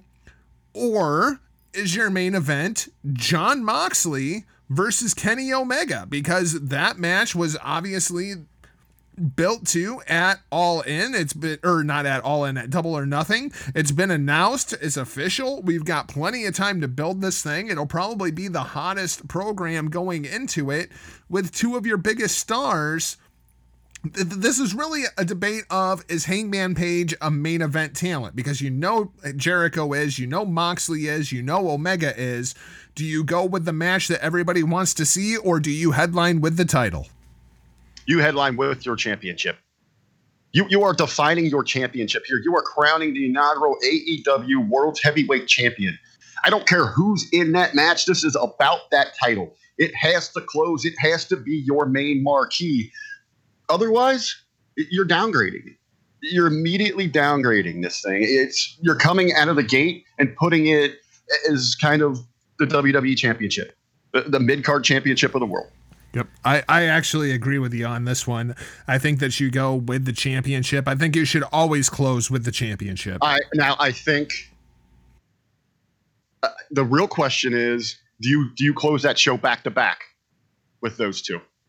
Or do you put something in there? I mean, we see, in New Japan booking, it's hot match, hot match, hot match. I mean, it's an order of importance, how it's building up there. We go that strategy. You've got Mox, Omega, then the heavyweight championship. If you go with the WWE strategy where they kind of like to give you that cool down to kind of, you kind of take in a little bit of what you've seen, but sometimes it backfires because you cool down too much. Yeah. So do we put something in there? And what do you put in there? I mean, what does that speak? I don't think you want to put a women's match in there, because then it's a slap in the face to that division. Maybe you do tag team. I could see, whatever your big tag team match, Young Bucks versus whomever. But that Page Jericho match is going to be very different than what we usually see from a Bucks match and what we're going to see from Mox and Omega. Now, here's what you could potentially do here, and I think they're smart enough booking-wise to do this. You want to have a big match there so it doesn't look like you're telling people, go to the bathroom. This is your cool-down period. You don't want them to lose so much interest. Maybe you send the Bucks out there, but they don't wrestle your usual Bucks match. Get your couple spots in to keep people kind of on the edge of their seat, but don't go over the top. Pull it back a little bit so they can consume what they saw from Mox and Omega. Pull it back a little bit, but keep them hot enough where they're still going to be fired up to see who's going to be the first ever champ. Well, we'll talk about what I assume is going to be the Young Bucks match for All Out here in just a little bit. You know who I also maybe run out there? Because you're going to get a great reaction. People are going to stay tuned in. They're going to be hot, but you can rely on character. They're hot young kid with the scarf. MJF, yes. MJF. We got all these people with initials. Right? We got an RBV, we got a BRV, we got an MSG.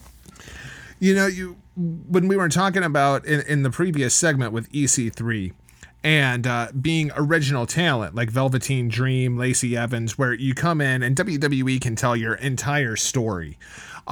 This is going to be one of those things with AEW that I'm very, very interested to watch. And I heard this brought up on another show last night, but I'll be damned if I can remember which one it was, because I think I listened to about 7 different podcasts last night. How are they going to present this thing? No, it's just it's in that back hallway when you get to the bottom of the steps. Thanks. Someone's asking me where the bathroom was. That's all good. How are we going to present this thing? Because the person that I heard talking about this was talking about it mostly with Kevin Owens, with Adam Cole, talking about their PWG and that run and the history between them, and how is that going to be addressed on WWE TV? One of the things that we know that Vince likes is homegrown talent, so where he can tell that entire story. Rick, as I look at the card for All Out and what I expect is going to happen, as I look at the card for Fyter Fest, there's a lot of these talents that, you know, we know the stories to them. We know the story of the Young Bucks because we've been watching them for years.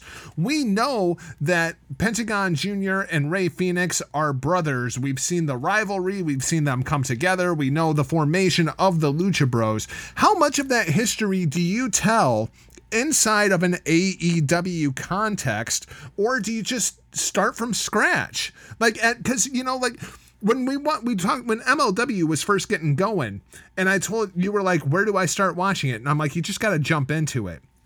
People ask me all the time, if I want to start watching New Japan, you know, where do I start? Where do I jump into it?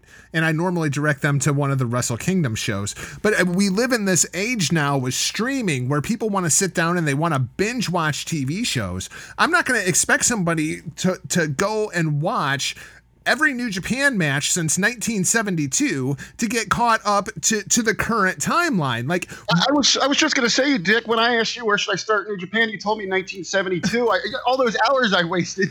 But you see what I'm saying? Like, where do we start this story for AEW? Do we pay homage to the history, or do we just start something completely new? Like, everybody inside of this company, whether it be Jon Moxley, Chris Jericho, like, maybe people don't know about Jericho's time in Japan. Maybe they don't know about, you know, his time in WCW. Like, where do you start the story with AEW?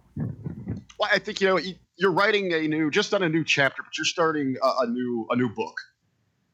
And I think you want to reference some of those big things.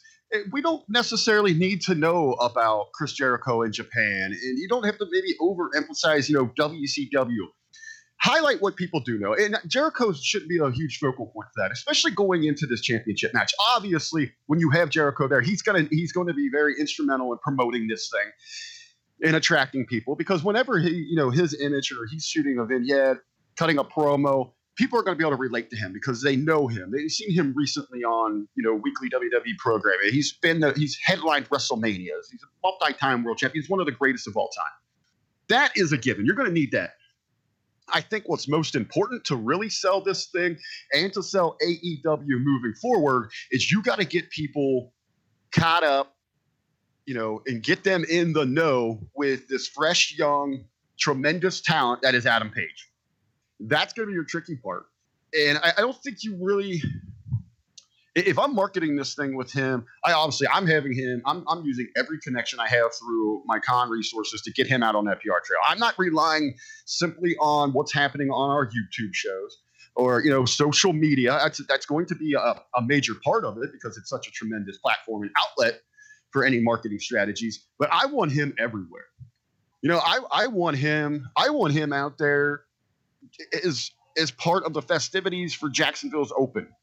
You know, I want him to be a regular down there on a sideline. Anytime you could get him on any programming with the NFL or the soccer, any other companies that they have. I don't know the extent of their corporate reach and all that, but anywhere and everywhere, any contacts you can use, get him out there. He's young, he's good looking, he looks like a superstar. You can kind of look at him when you hear professional wrestler, you say, yeah, that works. I like this guy. But you got to get him out there. And I think what you do is not so much everywhere he's worked, but you sure as hell highlight his achievements and you show that flash. and, you know, a little bit of that, you know, we kind of get out sometimes where they go over the top with them spots, but I know in marketing, those are going to sell. Those are going to be what's going to grab people's attention. You want to get those out there for this general audience. I mean, I'd start running on TNT as soon as possible, make him kind of, you know, his spots the focus of my commercials that I'm running for the TV. Yeah, absolutely. Fyter Fest coming up now in just a couple of weeks. Rick, they have announced, I thought this thing would probably be on Bleacher Report Live, probably be like $20. It's starting to look like it's going to be a pretty good show. I'm getting into it. And they come out and announce this thing's going to air for free on Bleacher Report Live from the CEO Gaming Con. I think this is going to be really, really cool. And I also thought they were putting together like a NXT takeover kind of style card. It actually looks like they're inflating this thing. This is going to be a full card of wrestling. Well, I love that this is going free, because let's think.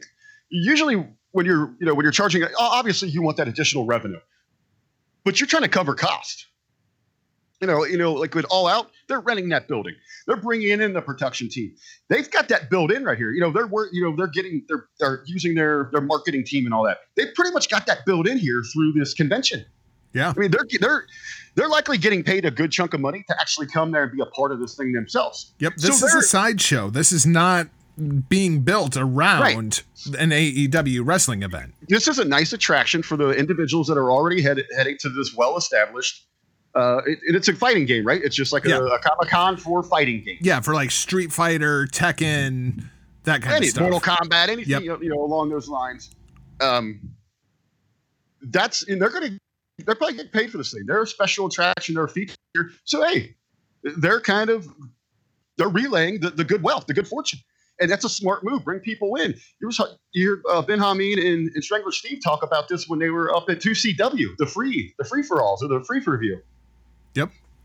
You know, it was, everyone else is trying to charge us $3.99 to stream an indie show. Except the hell with it. We're going to give ours away for free because we want to pull you in. We want you to want more of what our product is about. I think this is a tremendous move by that.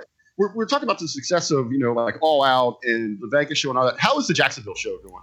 I don't know. I haven't really paid too much attention to the ticket sales for Fyter Fest at this point. It seems like the way that they're pushing Fyter Fest is something completely different than what they did with Double or Nothing, All In, All Out. It's being much more treated like Fyter Fest is, where Fight for the Fallen is going to be kind of more of that local, intimate kind of setting there right at the Jaguar Stadium. The venue is actually attached right to the field there.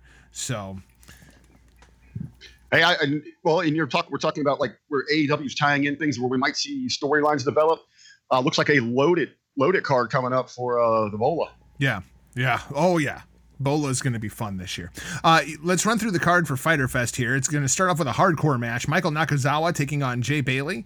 Cody Rhodes versus Darby Allin. This is one of the more interesting matches on the card. This week on the Road to Fyter Fest, we got to meet Darby Allin and get a little bit of insight into his character. Rick, it is amazing to me that these 10-minute Road to episodes do more business in 10 minutes than what WWE does in 5 hours worth of programming. These 10-minute specials are freaking fantastic. Well, hey, no, when WWE actually takes their product and breaks it down into these shorts, these 5-10 minute shorts, they get attention. They look great. It's just sad that it's in that order that people, you know, it's, you always hear, well, look at it, and rightfully so. WWE should pat themselves on the back because you want to applaud anywhere where you're standing out. But it's a very negative that you have so many downloads on social media as opposed, you know, to people actually thinking that they need to tune into live programming. The Darby Allin vignette is absolutely wonderful because one of the first things that everybody asks about Darby Allin is, why do you paint half of your face? He actually explains it inside of that vignette that he feels like he's half dead already. That's why he paints his face like that. It's just, it's absolutely great. The Elite are going to take on the Lucha Bros and a tag team partner of their choosing. Jon Moxley versus Joey Janela. We got to see Joey Janela on the road to special this week. What did you think of Joey Janela's funeral as hosted by Joey Janela and him taking shots at Dean Ambrose and his pathetic career, the Kevin Dunn PG version of Jon Moxley? Absolutely. Again, love it. We're sitting here putting over Hangman Page. Joey Janela has such a future here with AEW, and not necessarily, that's not saying he needs to be thrust into a main event scene. This is going to be a tremendous staple on the mid card for some years to come. He's going to be one of those people that just kind of organically gets that following to it's about ready to burst. I mean, boil over before he gets in that main event scene, but it's going to be absolutely magnificent.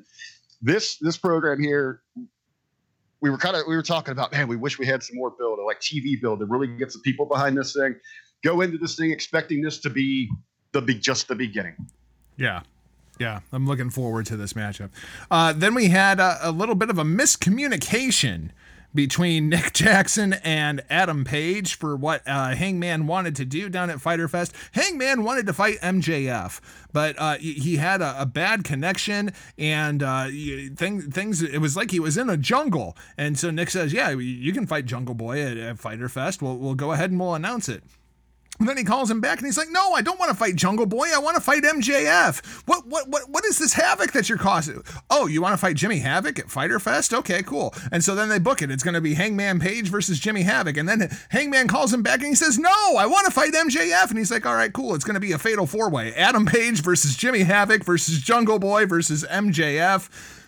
Hopefully, MJF and Hangman don't even touch during the course of this match, and we just keep building to these two young guys inside of AEW, because this is going to be one of their money programs going forward. I'm hoping that MJF doesn't even get involved in this match, because, I mean, come on, you expect someone the caliber to entertain thousands of video game nerds. I mean, you talk about downgrading. Against a hardcore wrestler and a guy from the jungle? Really? A Jungle Boy, this Havoc freak show, and a guy that has stumbled into a title opportunity that rightfully belongs to him. And now he has to wrestle these guys in front of a couple thousand nerds? He's out of there. Listen up, turkey tits. Yeah. It. Christopher Daniels going to take on Seema. That's going to be a fantastic matchup. And then we had Brandy introducing the women's match, Yuka Sakazaki versus Riho versus Nyla Rose. We talked about that match a little bit earlier. Really looking forward to that. And they did a real nice job on the road to of featuring Yuka Sakazaki and Riho, so you knew exactly who they were and kind of their stories with some video clips from what they pulled off at Double or Nothing. I think Nyla Rose is really the feature inside of that, though.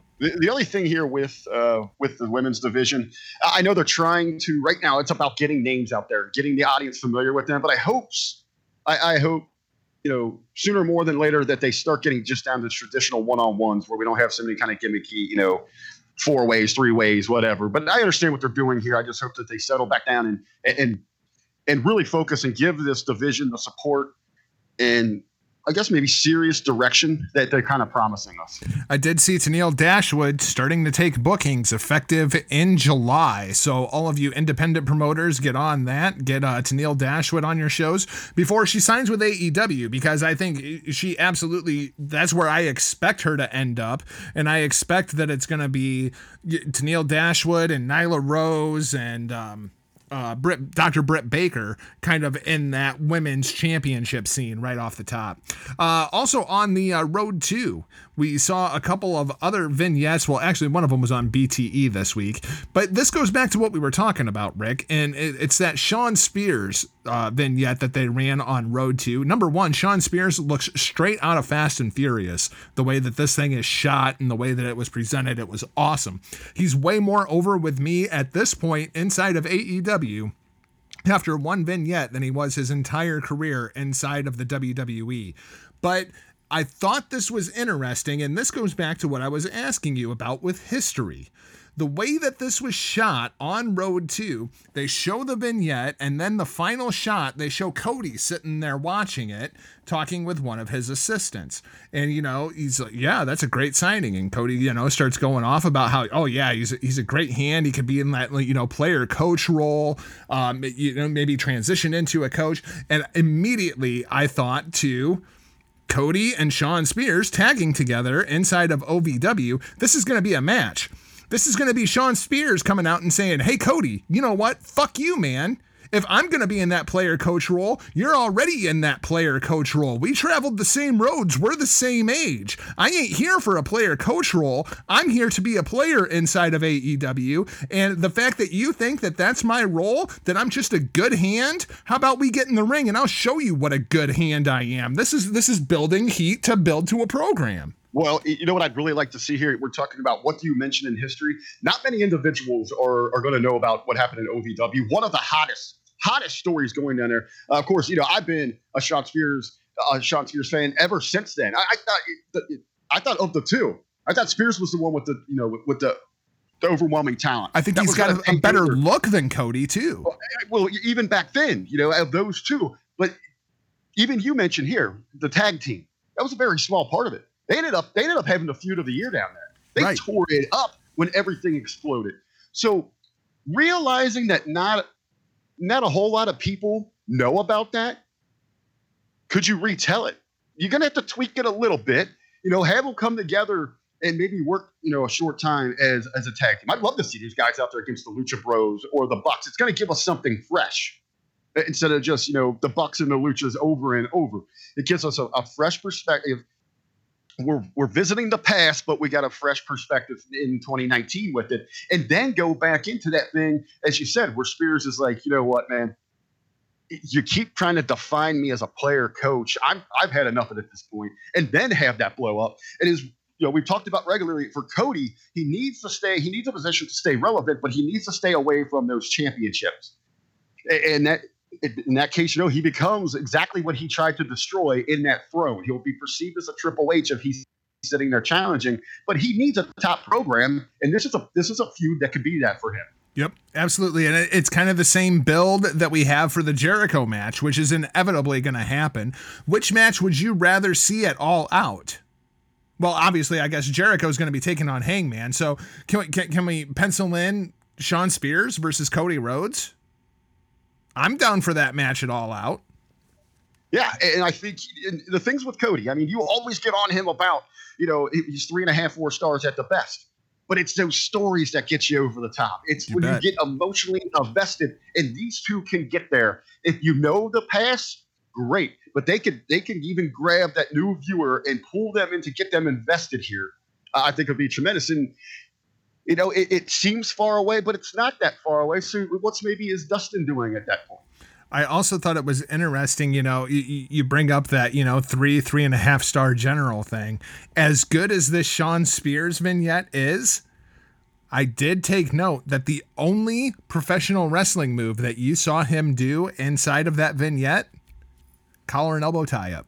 That was all they gave you. Yeah, you get the taste that he's going to get physical inside the ring, but all they gave you was a collar and elbow tie-up. Talk about not giving anything away. Just freaking, that's top-notch thinking right there. Another team that we saw debut at Double or Nothing gets their vignette on being the Elite, and it's hilarious looking at how polarizing the Dark Order is. And it's polarizing in the respect that there's people like you and I, Rick, who know the Super Smash Bros. We've seen these guys work. We know the history inside of PWG with the Young Bucks. We know how good they are. But people who have never seen the Super Smash Bros. Saw this vignette and went, what the fuck is this?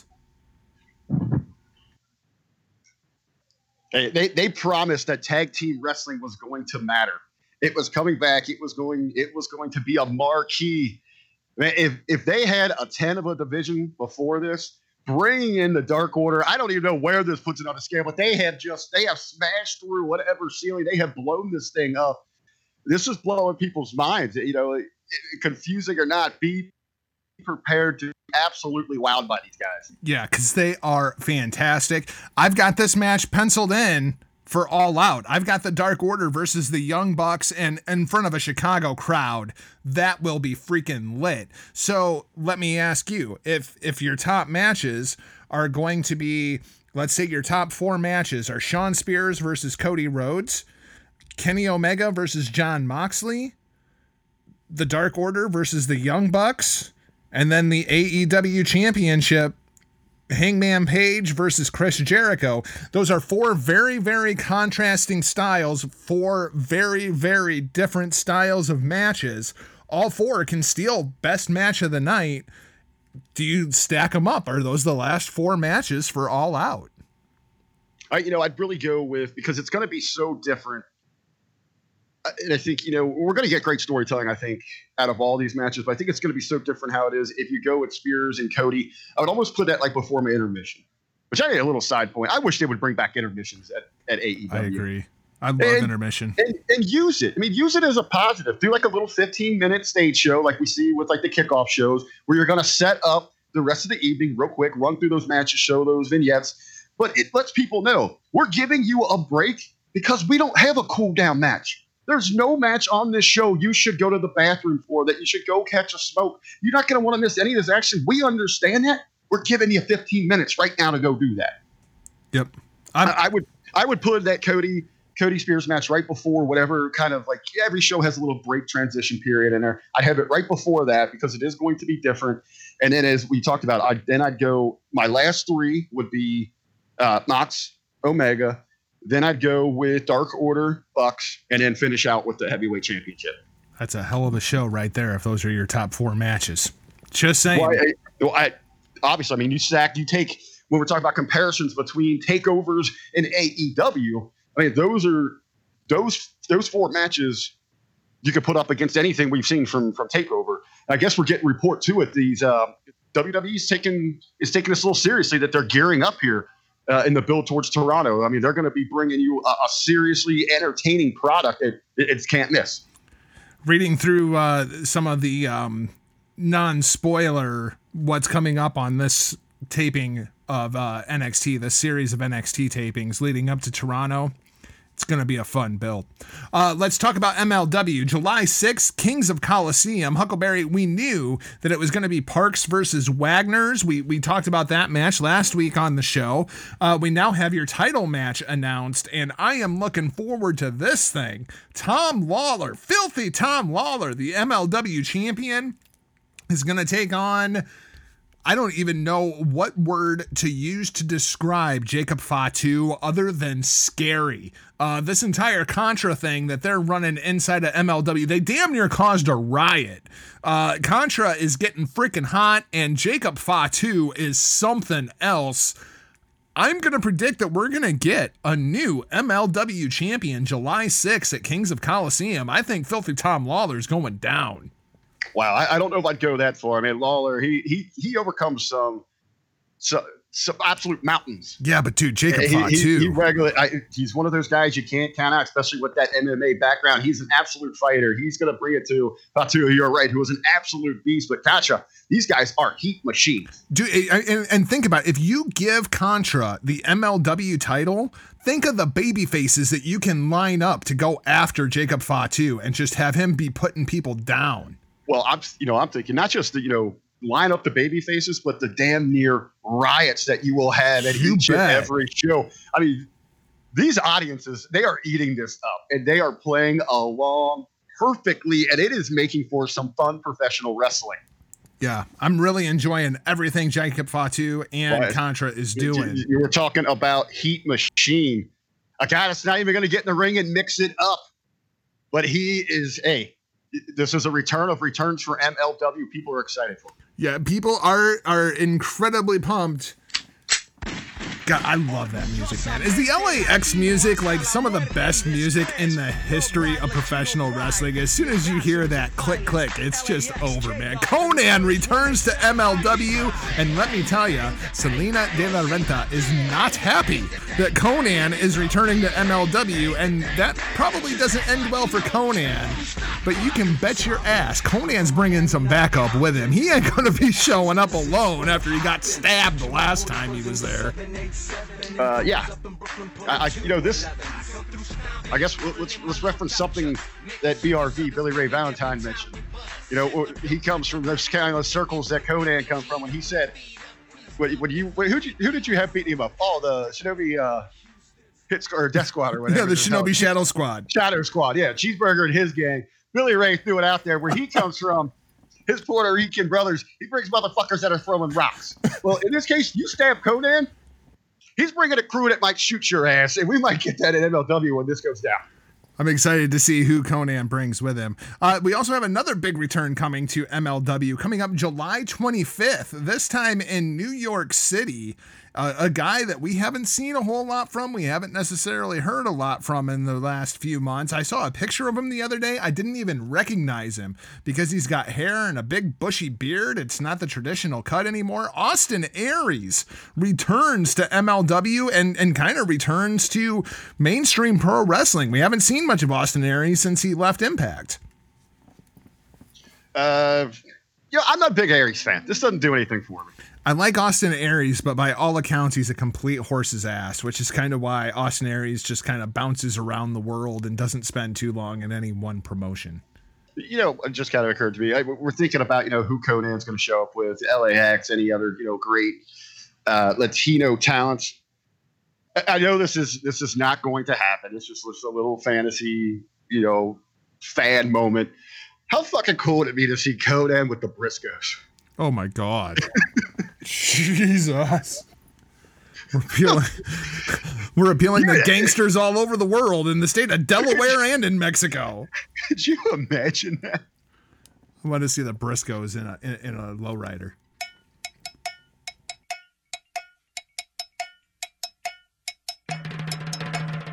Oh, my God. Yeah, you could just go the different dynamic of Conan out at the farm, the chicken farm in Delaware, and then he's taking the Briscoes and then it ultimately just leads to LAX versus the Briscoes. I'm down for that.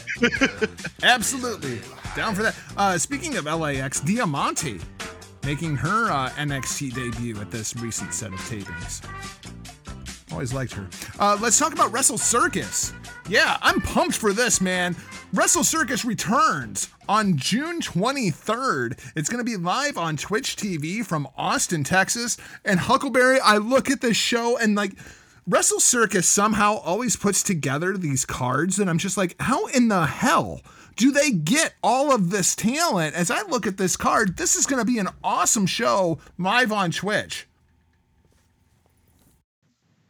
Oh, very nice. Very nice. Get me on Twitch. Okay. Have you watched any Wrestle Circus at this point? I haven't sat down and actually watched an entire show, but I've done one of those binge clips, you know, YouTube watching things.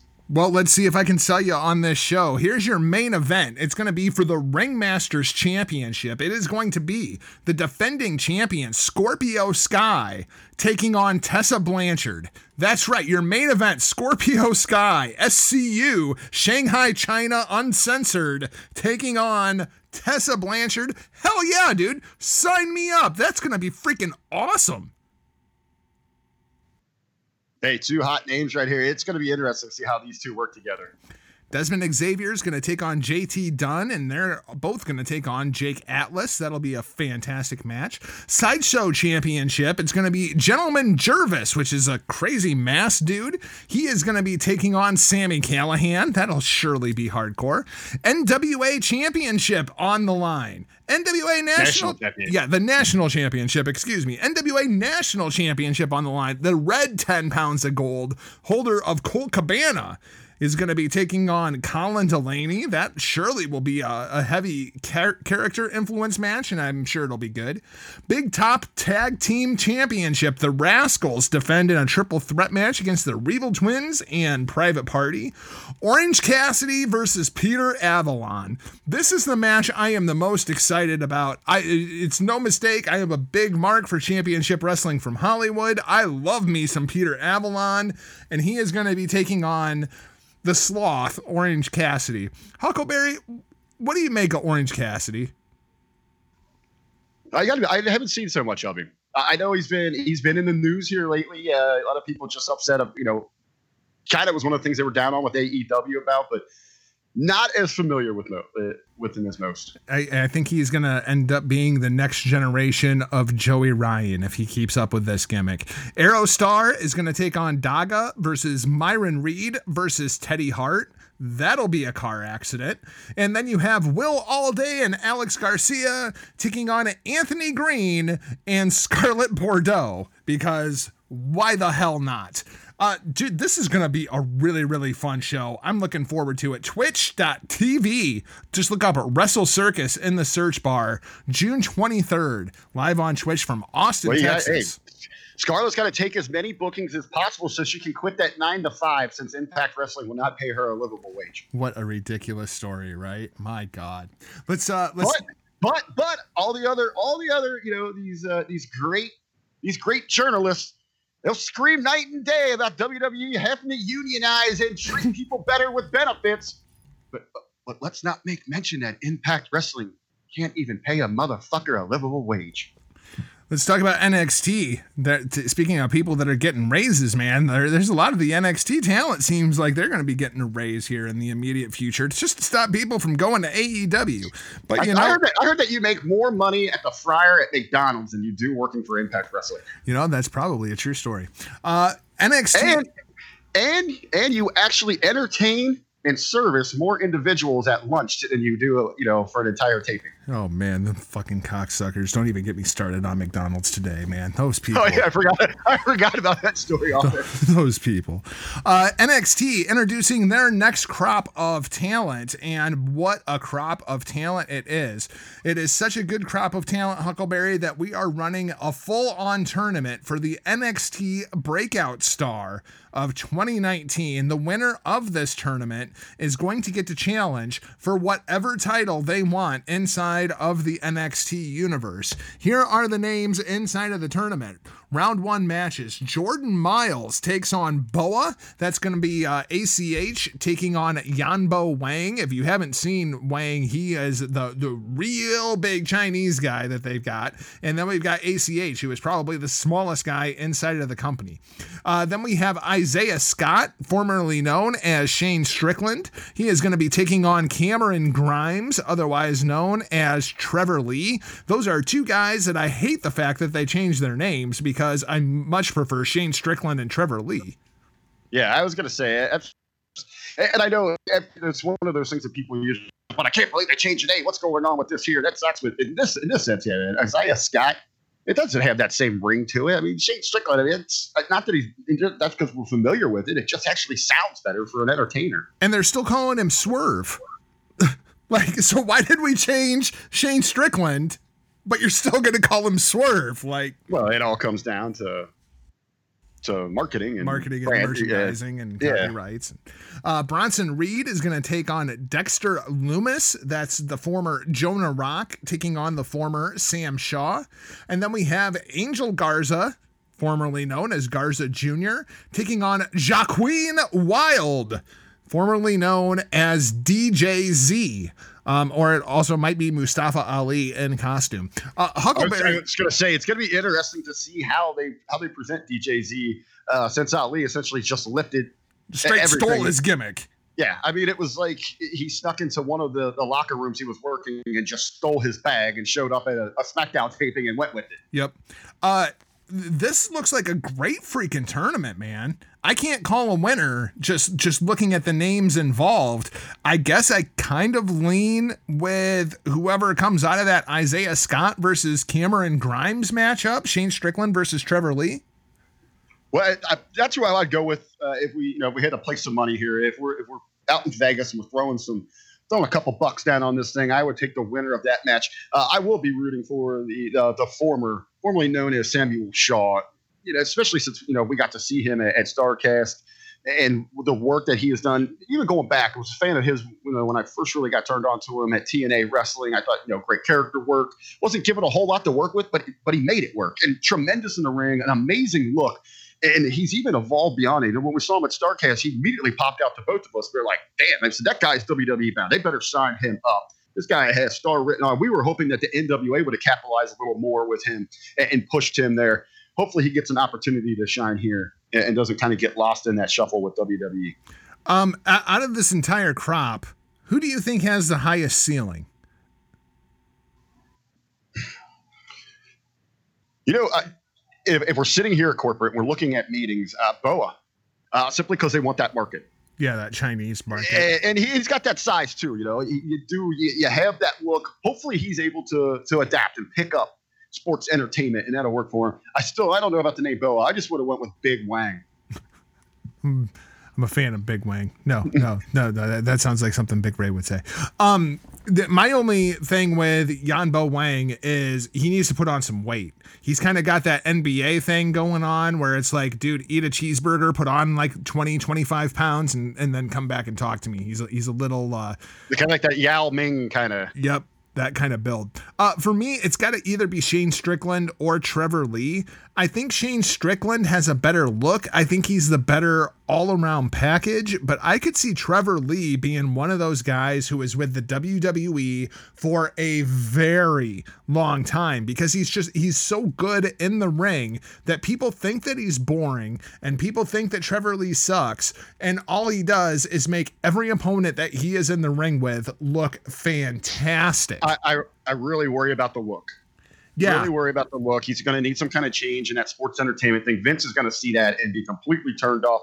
For each of those talents, though, to see overall success, I hope they have an extended run in NXT as it tries to continues to stand as its own brand. And even when they move away from that brand, let's filter them through 205. I'd hate to see either one, is especially Strickland, get kind of stuck with that Ricochet treatment right now. Yep, because they great interchangeable.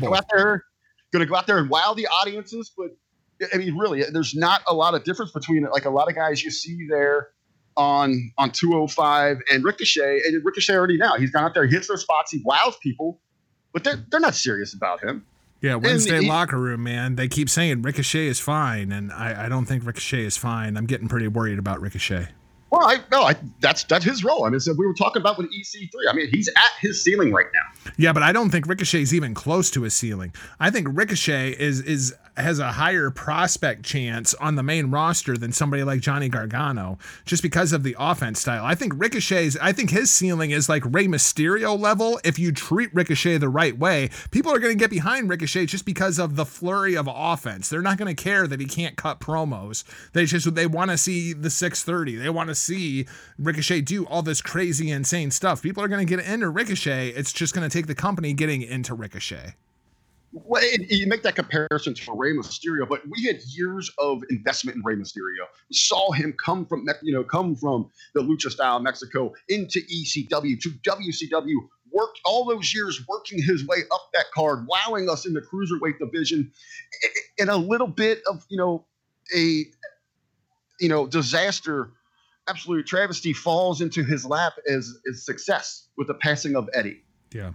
You know, if you never have the passing of Eddie, not taking away from Rey Mysterio's accomplishments in WWE, he probably doesn't have that opportunity there. That's a good point. You know, he's someone that's always going to be beloved. He's going to move merch. He's going to be great in your mid card, but yet you have that devastation that creates that movement to capitalize on moving Rey up there in honor of Eddie Guerrero. And I know that's kind of harsh to say, but it is a reality. They knew to capitalize on that. And when I look at someone like a Ricochet, great, he's got that moveset, but he's absolutely, and I know Strangler Steve over in the Wednesday locker room has put him over to give him a chance to show that personality. But unfortunately, that's not going to happen in a sports entertainment structure. And in that environment, he's one of those people that you can't make an actor. Ricochet doesn't have a personality. He is not...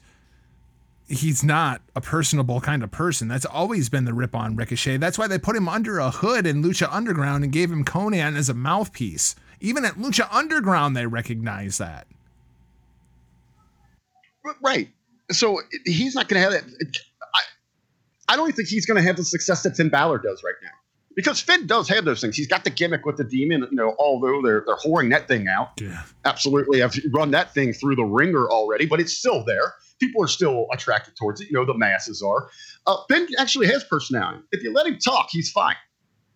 At times, it might be a little hard to understand, but he can get his message across.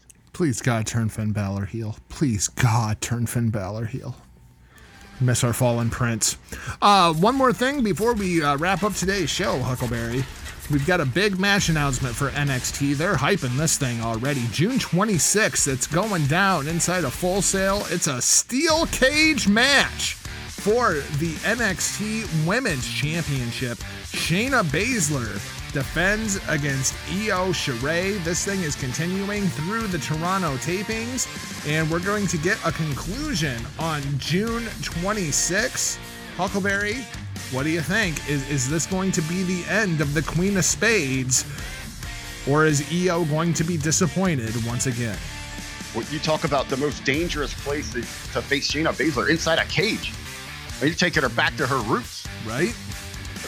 Again, everybody keeps asking, when is the time? When is it over? When are we going to see the move? I mean, this would make sense. As we're talking, she could drop it here and then show up for a program for the red or blue heading into SummerSlam. I'm going to maintain what I've been pushing. Let's keep on with the Becky two belt thing. Baszler likes hearing that. She likes the term Baszler two belts. She hasn't forgotten what Becky did to her friend Ronda. She shows up on Raw with the NXT Women's Championship. Title for title, Becky has never held that championship. Something that has eluded her, something, you know, that is eating her alive, that the other, you know, wrestling horsewomen have accomplished. They have on their resume, but Becky, who has always been, you know, the one that seemed left out, she's been like the little sister tagging along. That's kind of what's fueling this new persona of hers, the badass Becky Lynch. Let's have that program. We don't need the NXT Women's Championship at TakeOver. Let's bring the UK women over. Let them showcase themselves. It highlights that brand. Gets a little bit more exposure. People are going to love seeing Toni Storm anyway. I don't think anyone's going to bitch if you leave the North American NXT women off of that show and you bring over some of the ladies from NXT UK to take that spot. No one's going to complain. You have a great match at SummerSlam for the Raw Women's Championship that people are going to be invested in, and they need something major in that women's division because it is floundering all over the place. I absolutely support that, because what's the other part of that equation, Huckleberry? What happens the following tapings inside a Full Sail? What's your scenario for Shayna Baszler to drop the NXT Women's Championship? I had another one. Then right immediately after that, Candice LeRae. I don't know where you tape it, how you make that work, but you present that. Or hey, you know what would be great for it?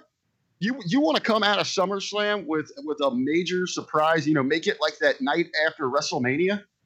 Have two belt Baszler out there bragging in the ring. She's just been, you know, taken to the ultimate limits.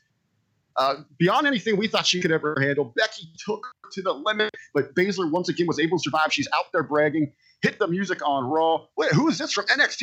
Candice LeRae on Raw. She challenges for the NXT title. She takes advantage of a beaten down Baszler, captures that title, takes it back to the yellow brand. There we go. We got a solution. We have got steam. We've got excitement going forward for all the women. And we also have dissension, because we'll have Candice champion and Johnny failure. The shoe is now on the other foot. I absolutely support it. Oh, yeah. I didn't even think about that dynamic. Nothing worse than when the wife becomes the breadwinner. You betcha. I absolutely love that story. You know, I mean, talk about giving Ciampa just freaking ammo to go shooting at Johnny with. Oh, can you imagine just the subtle stuff, just the subtleties of it, where maybe he's sitting at home paying bills with his wife and they're divvying up, you know, like, oh, I got that one here, honey. Will you use my paycheck for this? Or you're like, you know, you don't even have to work, honey, because I signed such a great deal when I was champion in NXT that you get to stay home with our lovely kid. You don't have to go hit the road. You don't have to surprise anyone at Monday Night Raw to win championships to carry this family. You know? Oh, I love it. So that's going to wrap things up for this week's show. Thanks for listening. And if you haven't yet, please hit that subscribe button. Then visit our friends over at the Roar Network at thegorillaposition.com. Visit our friend Ryan K. Bowman as they tell the stories of pro wrestling storytellers. Also, make sure that you visit Last Word on ProWrestling.com for all of your daily pro wrestling needs. Find Huckleberry and I this Monday over in the locker room, hackerhameen.podbean.com. Oh yeah, we've got G1 announcements. That's going to be going down this Monday inside of the locker room. So if you don't want to get up at 4:30 in the morning and watch the show, you can just download the show. We'll tell you exactly what's going on. Then make sure that you catch us Tuesday, twitch.tv/hitting the marks. All new edition of HTM Sports, assuming that I can make it work on my computer after I reformat it. You can find me across all social media platforms at NotJargo. Until then, Huckleberry, where do the people find you? As always, you can keep up with Rick Vickery across all social media platforms at The Real RBV. And I like to close with a little sweet sentiment. You know, Seth Rollins, he reached out to the man Becky Lynch and let her know. And I want to share that same sentiment with you, Jargo. I didn't know who I was until I found you. Aww. I'd like to close with the sweet sentiment, too. We're off like a prom dress. See ya! Got your fingers. Label me. I don't give up. I'll be your bad guy.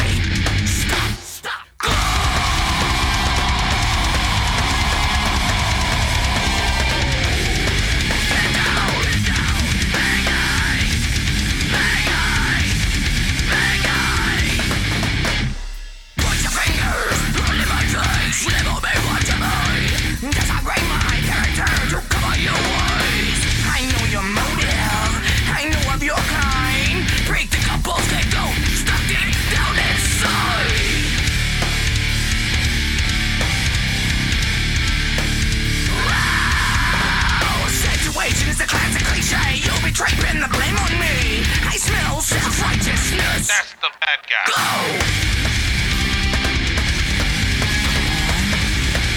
Come on. I'm the bad guy. I'm the bad guy. I'm the bad guy. You never flame from my story or no. Dwell deep down on the subcode. Can't escape the wrath I'm on for. Life. Take the man with the righteous mind. Never caught when I crossed that line. I'll never be that bad guy. I hate you. I hate you. I hate you. Fuck you. Situation is a classic cliche. You betray, pin the blame on me. I smell self-righteousness. That's the bad guy. Go!